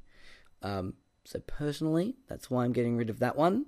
But I mean, it, like I said, you've only got to look at people discussing how they've tried to solve these puzzles. Is there still there's a puzzle in there that hasn't been solved yet? I feel like Jonathan Blow said something along those lines. Yeah, I feel like there's something that's in there that's like... Either way, like, getting the Platinum Trophy in that game is apparently very satisfying. Oh, yeah, I can imagine. If I had to give The Witness any award, it's the game of 2016 that I wish I'd played, because I couldn't fit it in. And it's been up on sale several times, and I keep going, I need to buy this game, but then something would come up. Like, next year, I'm definitely going to check it out in, like, a drought. Yep. But yeah, I wish I'd played it this year. There's a couple more on this list. Actually, no, there's one more big one on this list that is very similar to me like that, but we'll get to that when we cross that bridge. But yes, sorry, Jonathan Blow. Your masterpiece has been striked from the record. I'm going to do it, Joel. Oh. I took out Battlefield. Yeah. Oh, you're doing both. I'm taking out Titanfall 2. Oh, again, I was probably going to do it at one point. I almost did it straight away, but then I was like, no, I'm going to get nasty. But, yeah. Now... that makes me sad a little bit. I appreciate that it did, like, even more so than Battlefield 1, it did amazing things with its campaign. Oh, boy. And even, like, just little things with characters and story and all that, and the multiplayer, they tweaked it a lot from the original Titanfall. The movement is really fluid. Yep. But when I look at this list, I'm like, okay... we've got to kill some games, and the shooters that are on there, unfortunately, Titanfall isn't the one that gets to live, I'm afraid. It makes me sad. It makes me really sad, because like that game feels real good to play. Like, wall running and jumping, and chaining wall runs and jumps between areas, and then like in midair, like throwing a grenade down to like an enemy below, and then like sliding underneath a door and shooting a guy while you're sliding. It just felt so sleek. But I understand it's, you know, we had to get rid of something. I'm so scared for the rest of this list, Joel. Oh, it's getting tense. It's getting very, very, very tense now. But yeah, look, Titanfall 2 was a great, had it not been for, you know, Rogue One withstanding, it has my favorite robot of the year in it, I'm pretty sure. But unfortunately Rogue One sort of takes that cake. But yeah, it tops. The relationship you sort of... the connection you end up having with BT in that game is really cool. Really, really cool. For a fucking first-person shooter game. Really cool. Oh, Kyron, what am I going to do? What do I do? Like, we're approaching the point where feelings are going to get hurt now. Yeah. Oh, I mean, God, there's a couple really of ones on there, I think, that could get taken out without too much... but it'll still hurt a little bit. I'm getting rid of Firewatch, Kyron. Oh, Joel. I'm sorry. I haven't played it, and I really want to. And this, you know how you were saying before about The Witness? It's a game that you really wanted to play. It's been on sale quite a few times. You just haven't got around to it yet. That is Firewatch for me. I really want to play this game, and I've gone to buy it about 4 times this year, and I have backed out every single time, and I don't know why. Hopefully there's going to be like a big end of year sale on the PSN and I'll pick it up. But Firewatch is one of those games. It was one of the games that I was umming and ahhing about trying to like wedge it into my top 6 because at the time I remember playing it and was just kind of like, that was really cool. It was a really cool experience. But the more I think about it, the more I really enjoy it, and like all the like the performances, especially Rich Summer, who I adore from the Mad Men days. Yep. Like hearing him bring that main character to life, and just.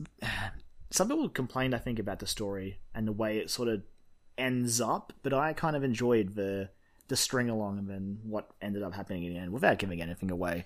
Yeah, Firewatch is really good. I recommend trying it out. I really want to play it. Like I said, if there's the next time it goes on sale, I am taking the plunge. I have to play that game. I really do. It's very poor form of me for not playing that game. I feel like it's something I really enjoy, but. Sorry, Firewatch. Well, now it's dead, so... Sorry, Campersanto. Okay. Oh, God, this list. I'm just... I can't even look at it anymore. It's stressing me out too much. Oh. Like, someone's going to draw blood soon. It's going to happen. I almost did, but I didn't. I really don't like doing this, but I'm going to kill Stardew Valley. Yep. I wanted to keep it fair because I played the absolute hell out of Harvest Moon. Back in the day. Mm-hmm. And look, Stardew Valley looked like it took that idea and sort of brought it into the modern era. And kind of made it fun again. Like, because I mean, obviously there are still, like, I'm pretty sure there are still Harvest Moon games, but I don't think that's as good as it used to be in the old days, as they would say. Okay. But Stardew Valley looks incredible, and it certainly has my attention. It's just, I had to kill something, and I'm looking at this list, and I'm sorry, Stardew Valley, I'm definitely gonna buy an AR on PS4, probably when they eventually drop the co-op multiplayer thing. Yeah. But I will go back to it once the multiplayer comes out as well. I might even pick it up on PlayStation, but we'll see. We can farm together, Joel. We can start a farm. Yes. I'd seen that game around for quite a long time, and everyone was like saying how much they loved it. I watched it consume my wife. She got super addicted to that game. It's a game that's right up her alley, and that was honestly the thing that sold it to me. I was like, oh, it looks like a fun game, and then I saw her, I showed it to her, and she's like, oh, this is great, I'm going to buy it. And she bought it. And now she used to leave her laptop open, so I have the menu music stuck in my head because she'd leave it open and running because she didn't... Yeah, to save, you had to finish the day and go to bed. And, like, she'd be halfway through a day and she'd have to go do something, so she's like, oh, I'm just going to leave my laptop open. So I just hear, like, faintly in the background that music is ingrained in my head. But... So I don't know whether that was some sort of subliminal messaging that made me decide I wanted to get the game. And I bought it one day, and it sucked me in completely. I think it's 2016, my 2016 most relaxing game of the year. I just kicked back and just while away the hours, just tending to my crops. Congratulations, Stardew Valley, for winning that prestigious award. Yeah, it is. It's a tough award to win. But it was so great, and like visually, it was so good. I got married in that game. I got married to Abigail. Joel, you got married in real life. I did, but I got married in a game as well. And look, to be fair, Abigail was kind of like my wife, so that was kind of cool. Oh. So it was cool. It was a really fun game to play. It was the stakes were fairly low, and except for when you started going through like all the dungeons, which I did. It got a little tense in there, but the stakes are relatively low, but just what a pleasant treat that game is. Just a pleasant treat. Now, Joel, stop stalling and kill something. I know, I really am. I'm still looking at this. Oh, Kyron. I think blood's going to be drawn right now. Oh, no. I'm scared. I'm going to kill Fire Emblem Fates, Kyron. Oh, Joel.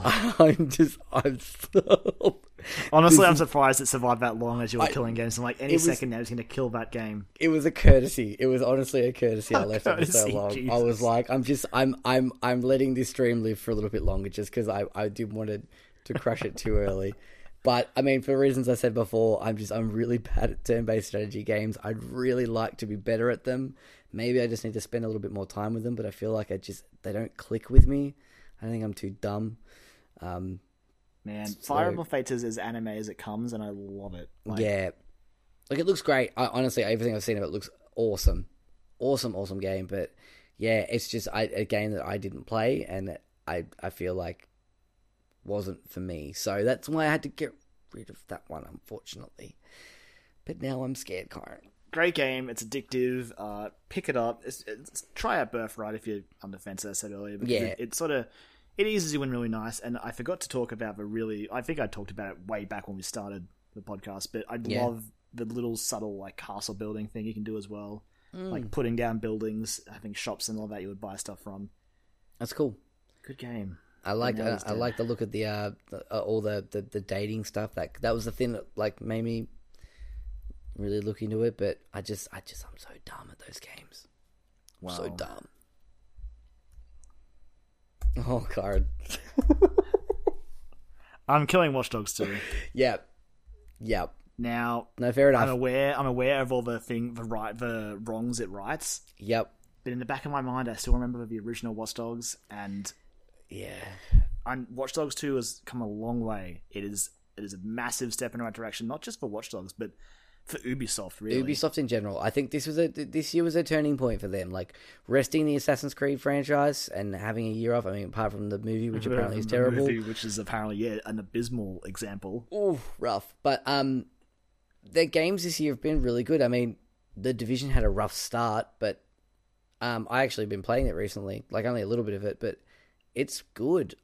That game's fun. Like, and Far Cry Primal was this year as well, wasn't it? Yeah, it was. Very start of the year. Like, so, like, they've had some, like, Watch Dogs 2 was definitely, like, the culmination of, I think, some very good work from Ubisoft. Mm-hmm.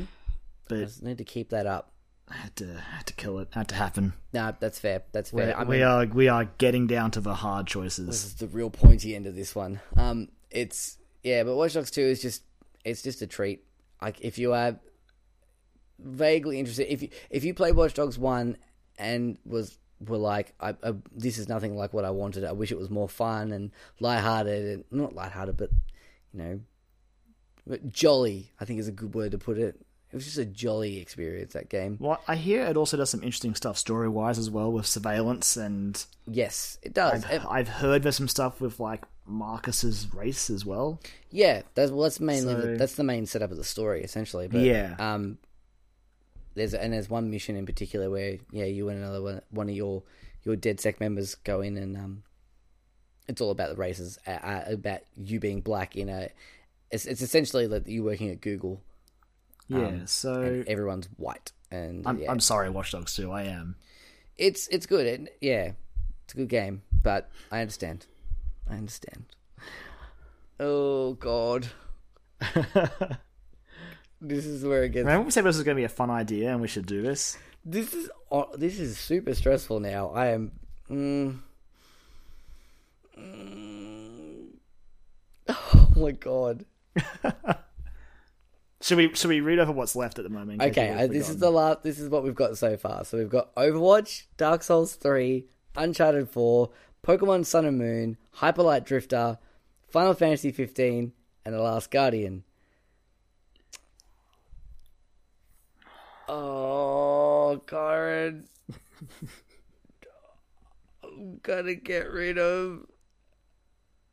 I'm getting rid of Pokemon. Ooh. I'm getting rid of Pokemon, Kyron.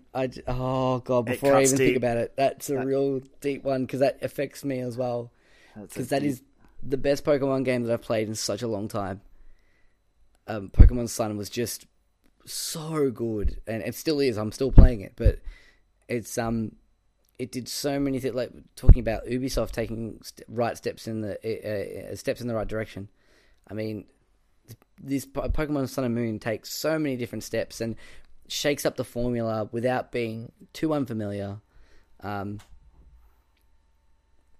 really changes things up and makes it a refreshing change. The new location is stunning. The soundtrack is gorgeous. There's cutscenes now, and the cutscenes were cool. There's some really cool camera stuff with them.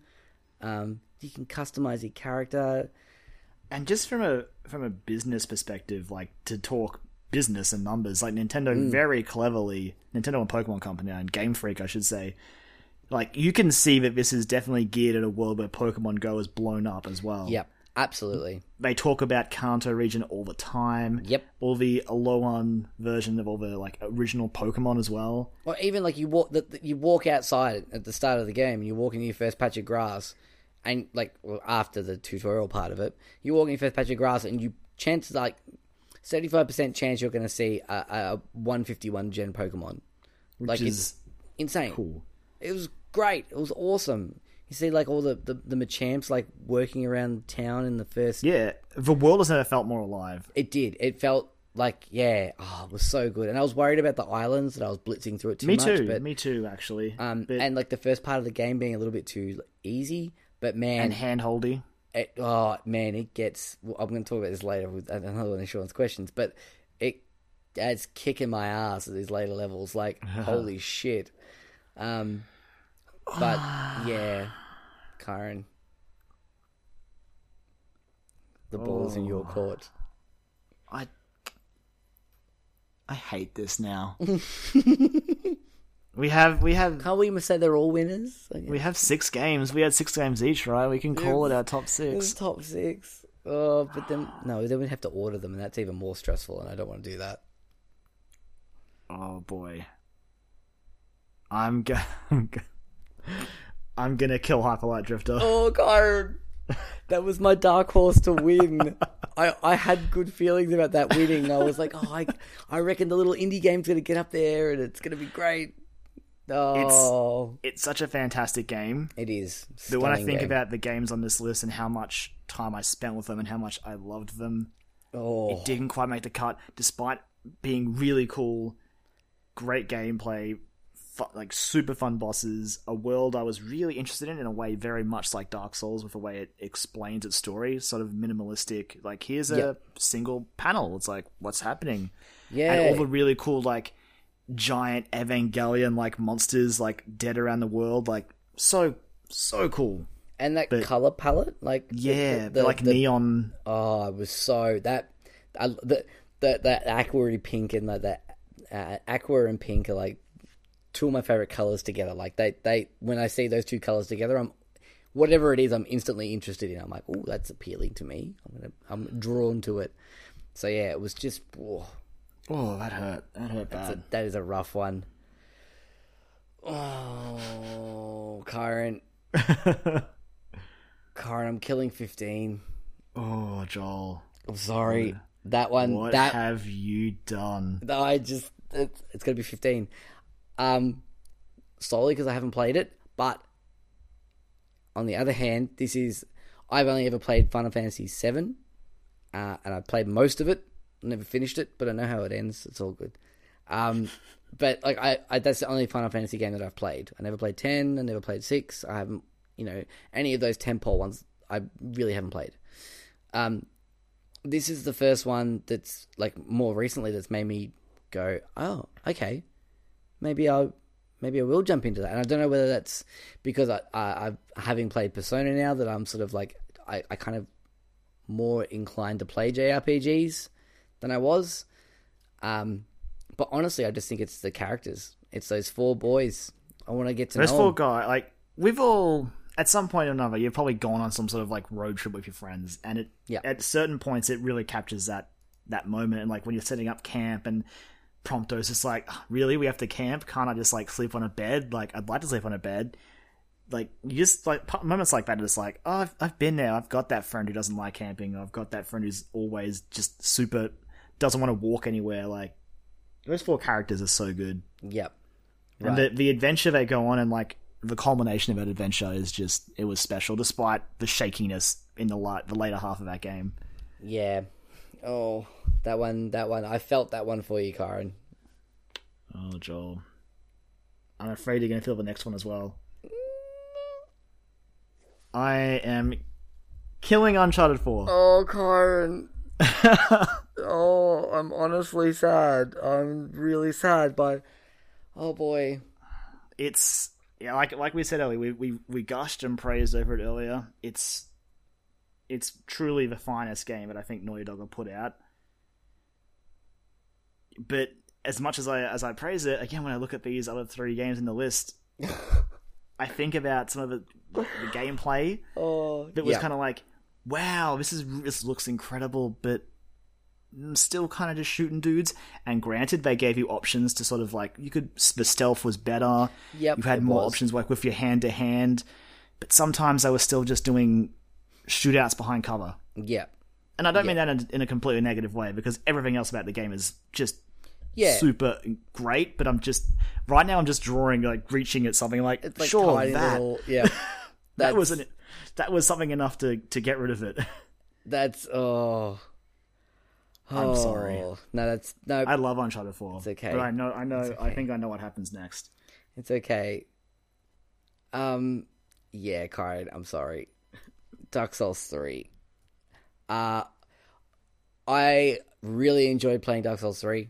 I really enjoyed playing with you guys. I enjoyed specifically one of the moments I enjoyed was going through the dragon side quest part, like the Dragon Temple area. That was incredible. That was so much fun. I remember being betrayed constantly. That's right. My breaking rock piles. That was so much fun. I had so many stressful fun times in that game, but I still enjoyed Bloodborne more. But again, I think we talked about that before. I think it's the first game you play in those series by From Software is probably going to be your favorite of that specific, I guess, genre. The Souls game, I guess, is now a genre. The Soulsborne genre. Yeah, Soulsborne. Yeah. So I mean, like your first one, like foray into those that genre, is going to be probably your favorite, just because it's the one that you click with the most. But that's not to say that I didn't enjoy Dark Souls 3. I really, really, really, really liked it. Look at what you've left me with. I know, Kyron. You've got the final choice. This decides it. This is going to be whatever you kill off. The 2016 Dialogue Options Game of the Year will remain. Oh. Okay, I'm gonna take one for the team here. Oh, purely because I know just how much of an impact the winner is had on all of us this year. Yep. I'm gonna kill The Last Guardian, and I hate doing it because it's such a shame. Because as far as like moving and absorbing narratives and worlds go, like that, like Team Ico is like they are basically it for a lot of that stuff. And Trico as a companion, like watching him as your bond grew, and you like because when you first start off, he's not having your shit. Like you'll be like, hey Trico, go for Vera. He's like, I mean, I'll go for Vera if I want to, but. You're just some kid. When flash forward to towards the end, when you're like riding on your back and you can like point at places, you're like, Trico, go there. He's like, cool. He'll like turn and look and then like wiggle his little butt and jump and like sort of glide across there. Just the way that bond grows is truly special. And play The Last Guardian, please. Like, I really want to, Kyron. Whatever you're playing right now, like it probably isn't as important as playing The Last Guardian, in my opinion. Oh, Kyron, I am playing Pokemon though. No, I'm sorry, Last Guardian. Oh, but I'm almost a bit illegal. Last Guardian is more important than Pokemon Sun and Moon at this point. Well, to be fair, the Last Guardian did last longer than Pokemon did, so, and I did kill Pokemon, so I guess that leaves us with Overwatch. That look. There's a reason why we make jokes about the fact that we talk about Overwatch so much on this podcast, but and it's because we're obsessed by it. Like whether we have days where we love it, we have days where we hate it. We're constantly talking about it. We're constantly paying attention to every little bit of news that comes out, every short, every comic, everything about that expanded world where it's definitely in our blood now. Like it's that game came out back in May, and we're still playing it. We're still talking about it. Like I said, I fell on the sword for Last Guardian as much as I wanted it to win, but you did. It was very valiant of you. Overwatch is just it's one of those weird, special like games that sort of. Last Guardian is a game you enjoy on your own. Like people can watch you play it, and they might enjoy it, but like you're the one with a controller, you're the one's like sucked in. But Overwatch, you can get a group of six together. Yep, and just have a spectacular time. And the other thing, too, with The Last Guardian, I guess, is, and this isn't a bad thing, but once you've played The Last Guardian, like, you've played The Last Guardian. Yeah, that's fair. Once you go to the end, you finish that game, which is good, because we need games like that have a clear start and end. Yeah, exactly. But we've only got to look at our play count, like, our like you know, player clocks for...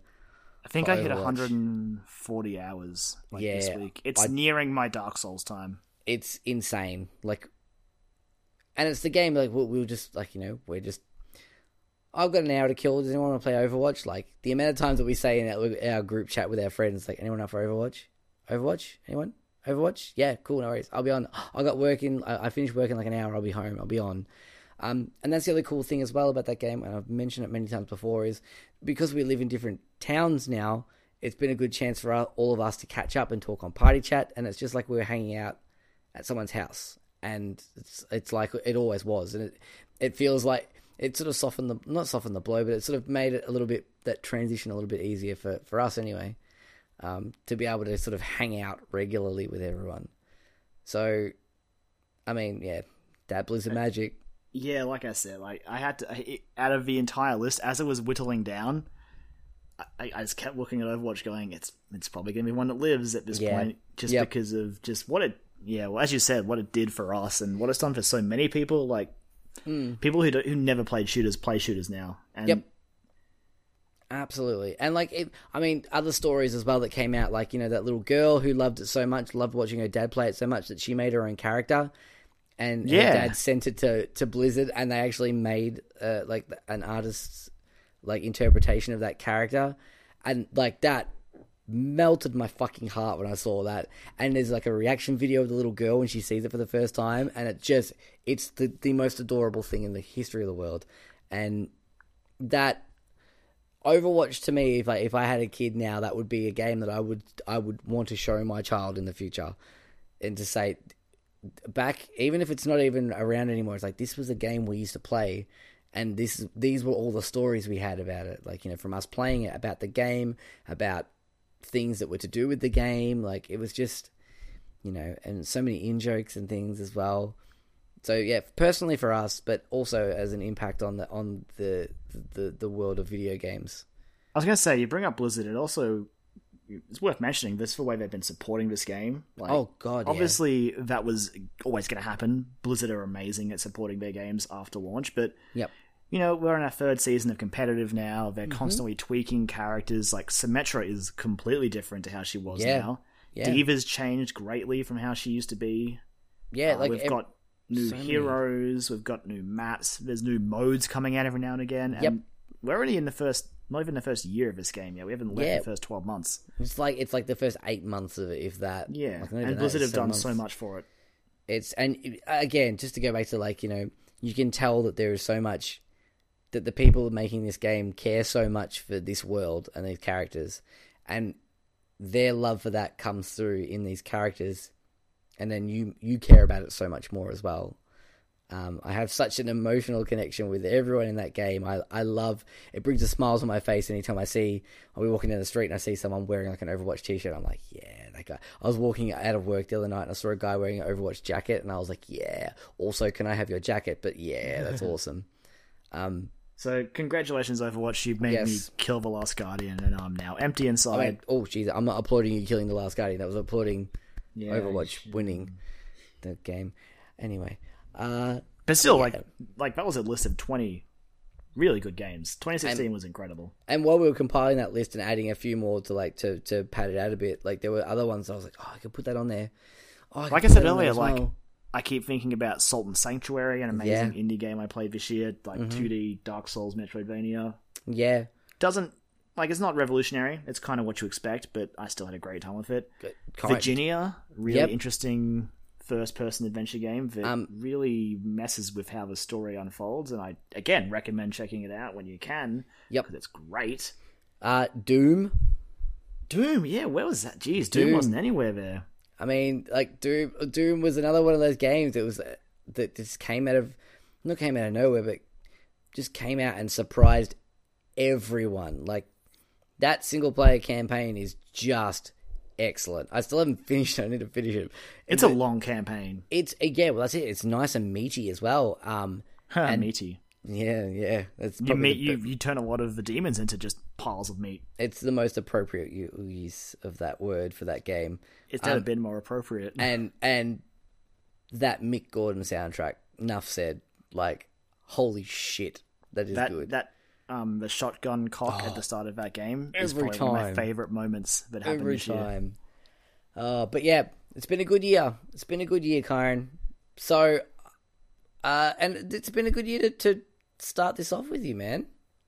I mean, yeah, it's been really fun. It's been a long time since our ridiculously long E3 episodes, which we will probably not repeat. Yeah, well, this is getting close to it, but I mean... it wouldn't be a Dialogue Options podcast, though, without some questions. And specifically, it wouldn't be a Dialogue Options podcast without a question from our good friend Sean. Now, here's the thing. So we forgot to put up a couple of weeks ago that we were asking for questions, and Sean got a little upset about this, and it might come across in his message that he left with us.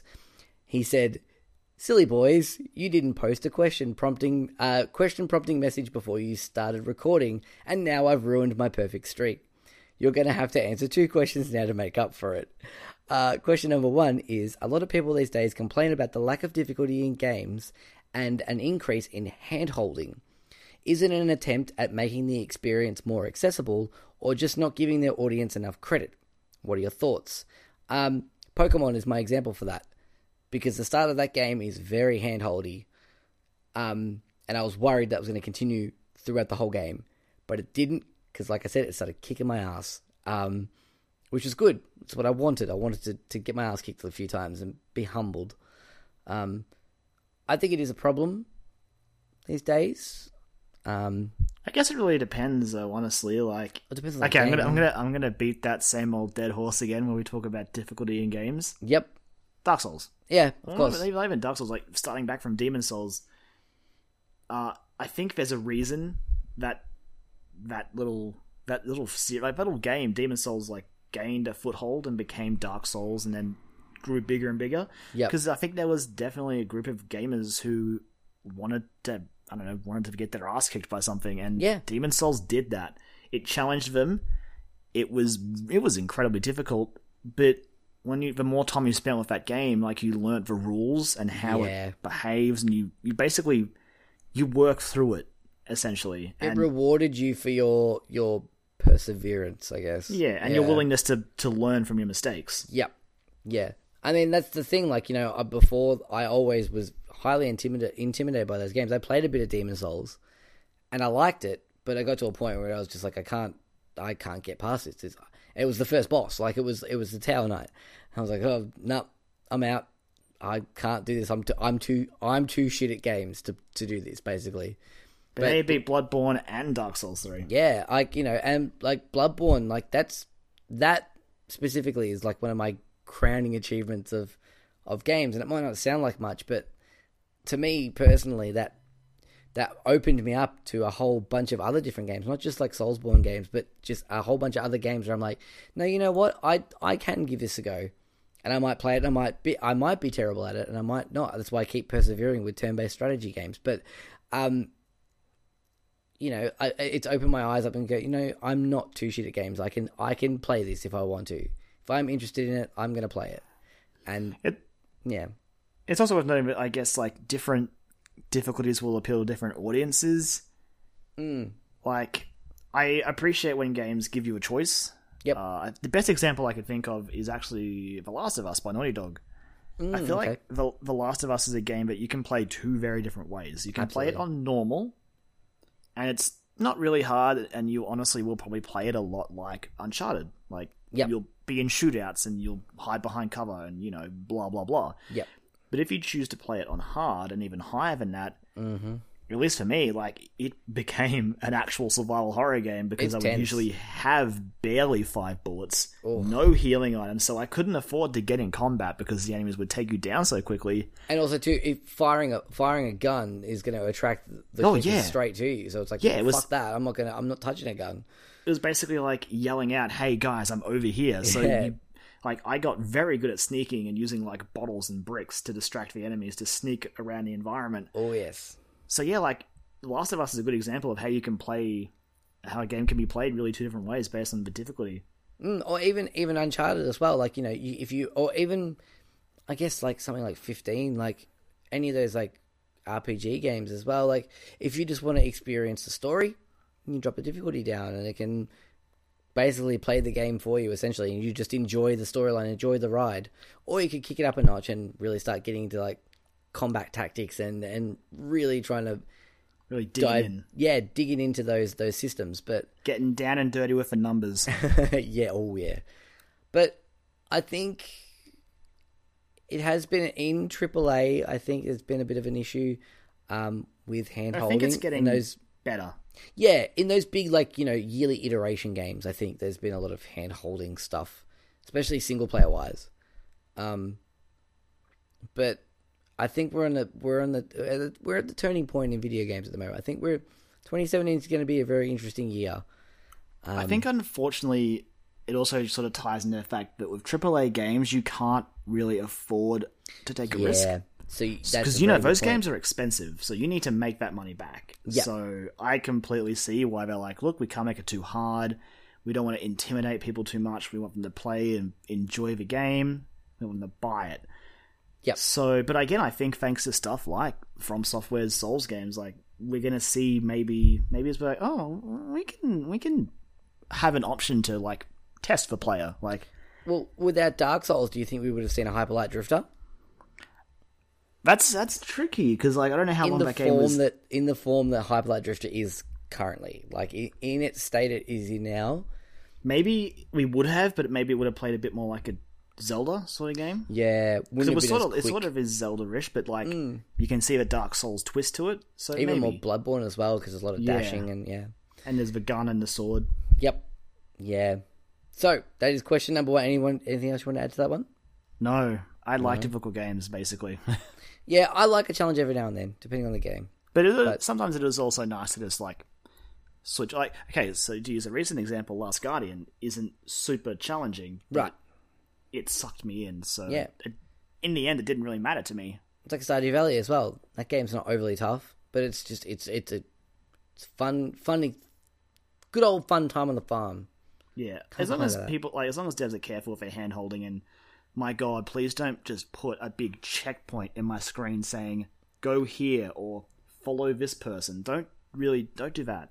No, assign it to the left stick so you can click it and go, oh, okay, if I ever get lost, I go over there. Cool. Like, I don't mind if it's like, maybe it's a distance indicator. Like, say I've got a quest, like, 1 mile that way. But, like, if it's constantly there and there's, like, an objective in, like, the top right going, follow this guy, and there's, like, a hovering cursor above his head wherever he goes, like in some of the Call of Duties. No, thank you. No, it sort of breaks the immersion a little bit. Cool. Question number 2 from Sean is, cutscenes versus in-game story development. What are your preferences? A bit of both. I mean, I spoke before about Watch Dogs 2 having some really great in-game like character interactions and story development as well. And just sort of being able to, like, walk around while you're still talking to the people on their tech channel and getting those bits of, like, story information.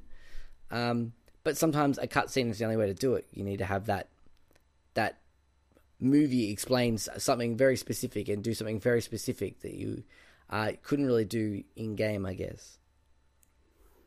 Yeah, I'm also obviously a fan of both. Like, when you can get that balance just right.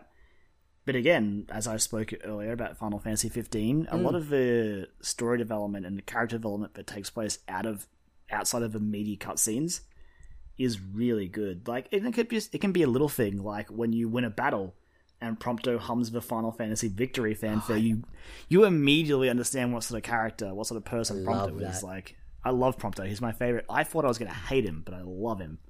What's the thing with a lot of people thought with Watch Dogs 2? Everyone thought that your housemate was a very big indicator of this. He went into it thinking he was going to hate Wrench. And he ended up being one of his favourite characters. And same with me. Like, I didn't think I was going to hate him. I thought I was going to love him, but, like, love him because he was really cliche and, like, you know, exactly what they portrayed him to look like visually. But that character's actually really deep and has a lot of interesting points in the story to do with Wrench, much like everyone else.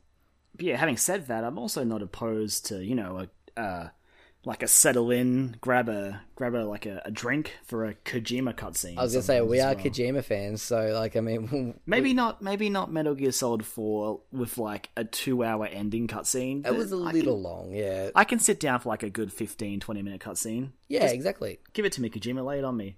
Especially if there's a lot of good stuff in it. Like it's nothing wrong with that. And that's interesting when like people like. Remedy are doing with like Quantum Break, like where it sort of blurs the line between cutscene and game. It's like the cutscene that you're watching is essentially it's a TV show.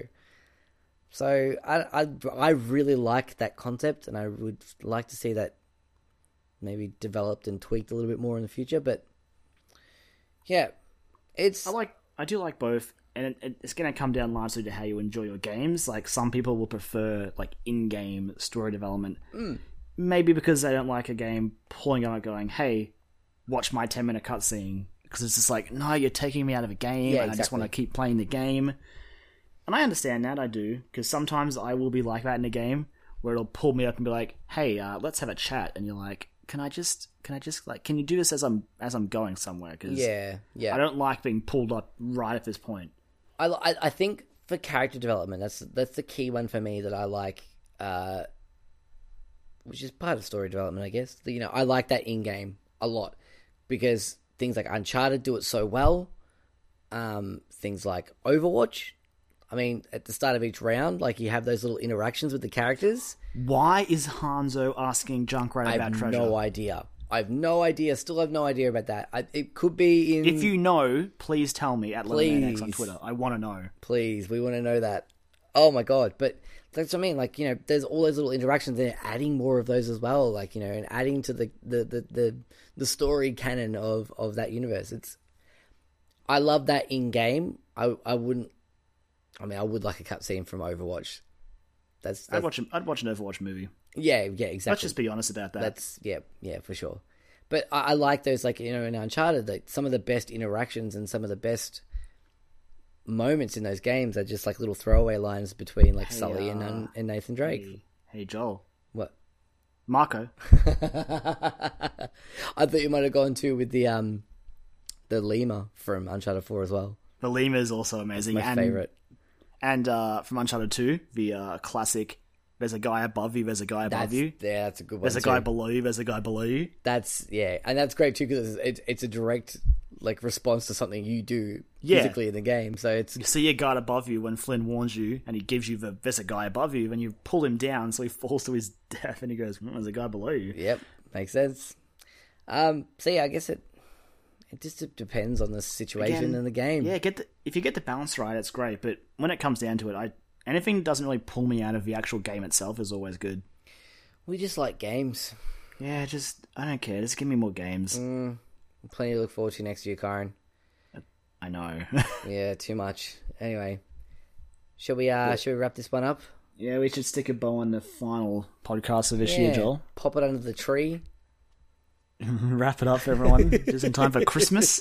They can listen to us agonize over, you know, killing each other's favorite games. Yeah, if you want to escape your family discussing politics and the state of the nation and whatnot, just come and listen to us. We'll be here for you, killing our favorite games and feeling really bad the whole time doing it. All right, let's wrap this bad boy up. All right. As always, thank you for listening. If you've reached this point of the podcast, if you want to, you know, you can want to touch base with us, maybe see what we're up to. You can like us on Facebook or follow us on Twitter. Both of those accounts are just Dialogue Options, which you know, keeps it simple, keeps it easy. Yep. As for individually, if you want to see what Joel's doing, for example, you can follow him on Twitter at JolieMac. Or if you want to see me tweet about stuff, which I think lately is just been Final Fantasy 15 and how amazing the food in that game looks, you can follow me at LemonManX. But yeah, also it goes without saying, if you want to reach out to us, offer comments or suggestions, or even just tell us a game you think we should play, you can email us at dialogueoptions@gmail.com. That's the one. But yeah, apart from that, thanks for listening, guys. We'll let our wonderful theme song strike, which is Get Bitches by Azure Flux, take us out. And we'll see you in 2016 as we get ready for the Nintendo Switch. I mean, 2017, Kyron. 2017. Oh, man, it's like 3 in the morning, and I'm working ridiculous Christmas hours, so get off my back. That is true. But we will see you next year, guys. 2017, make the Switch, believe. Hype. Hype.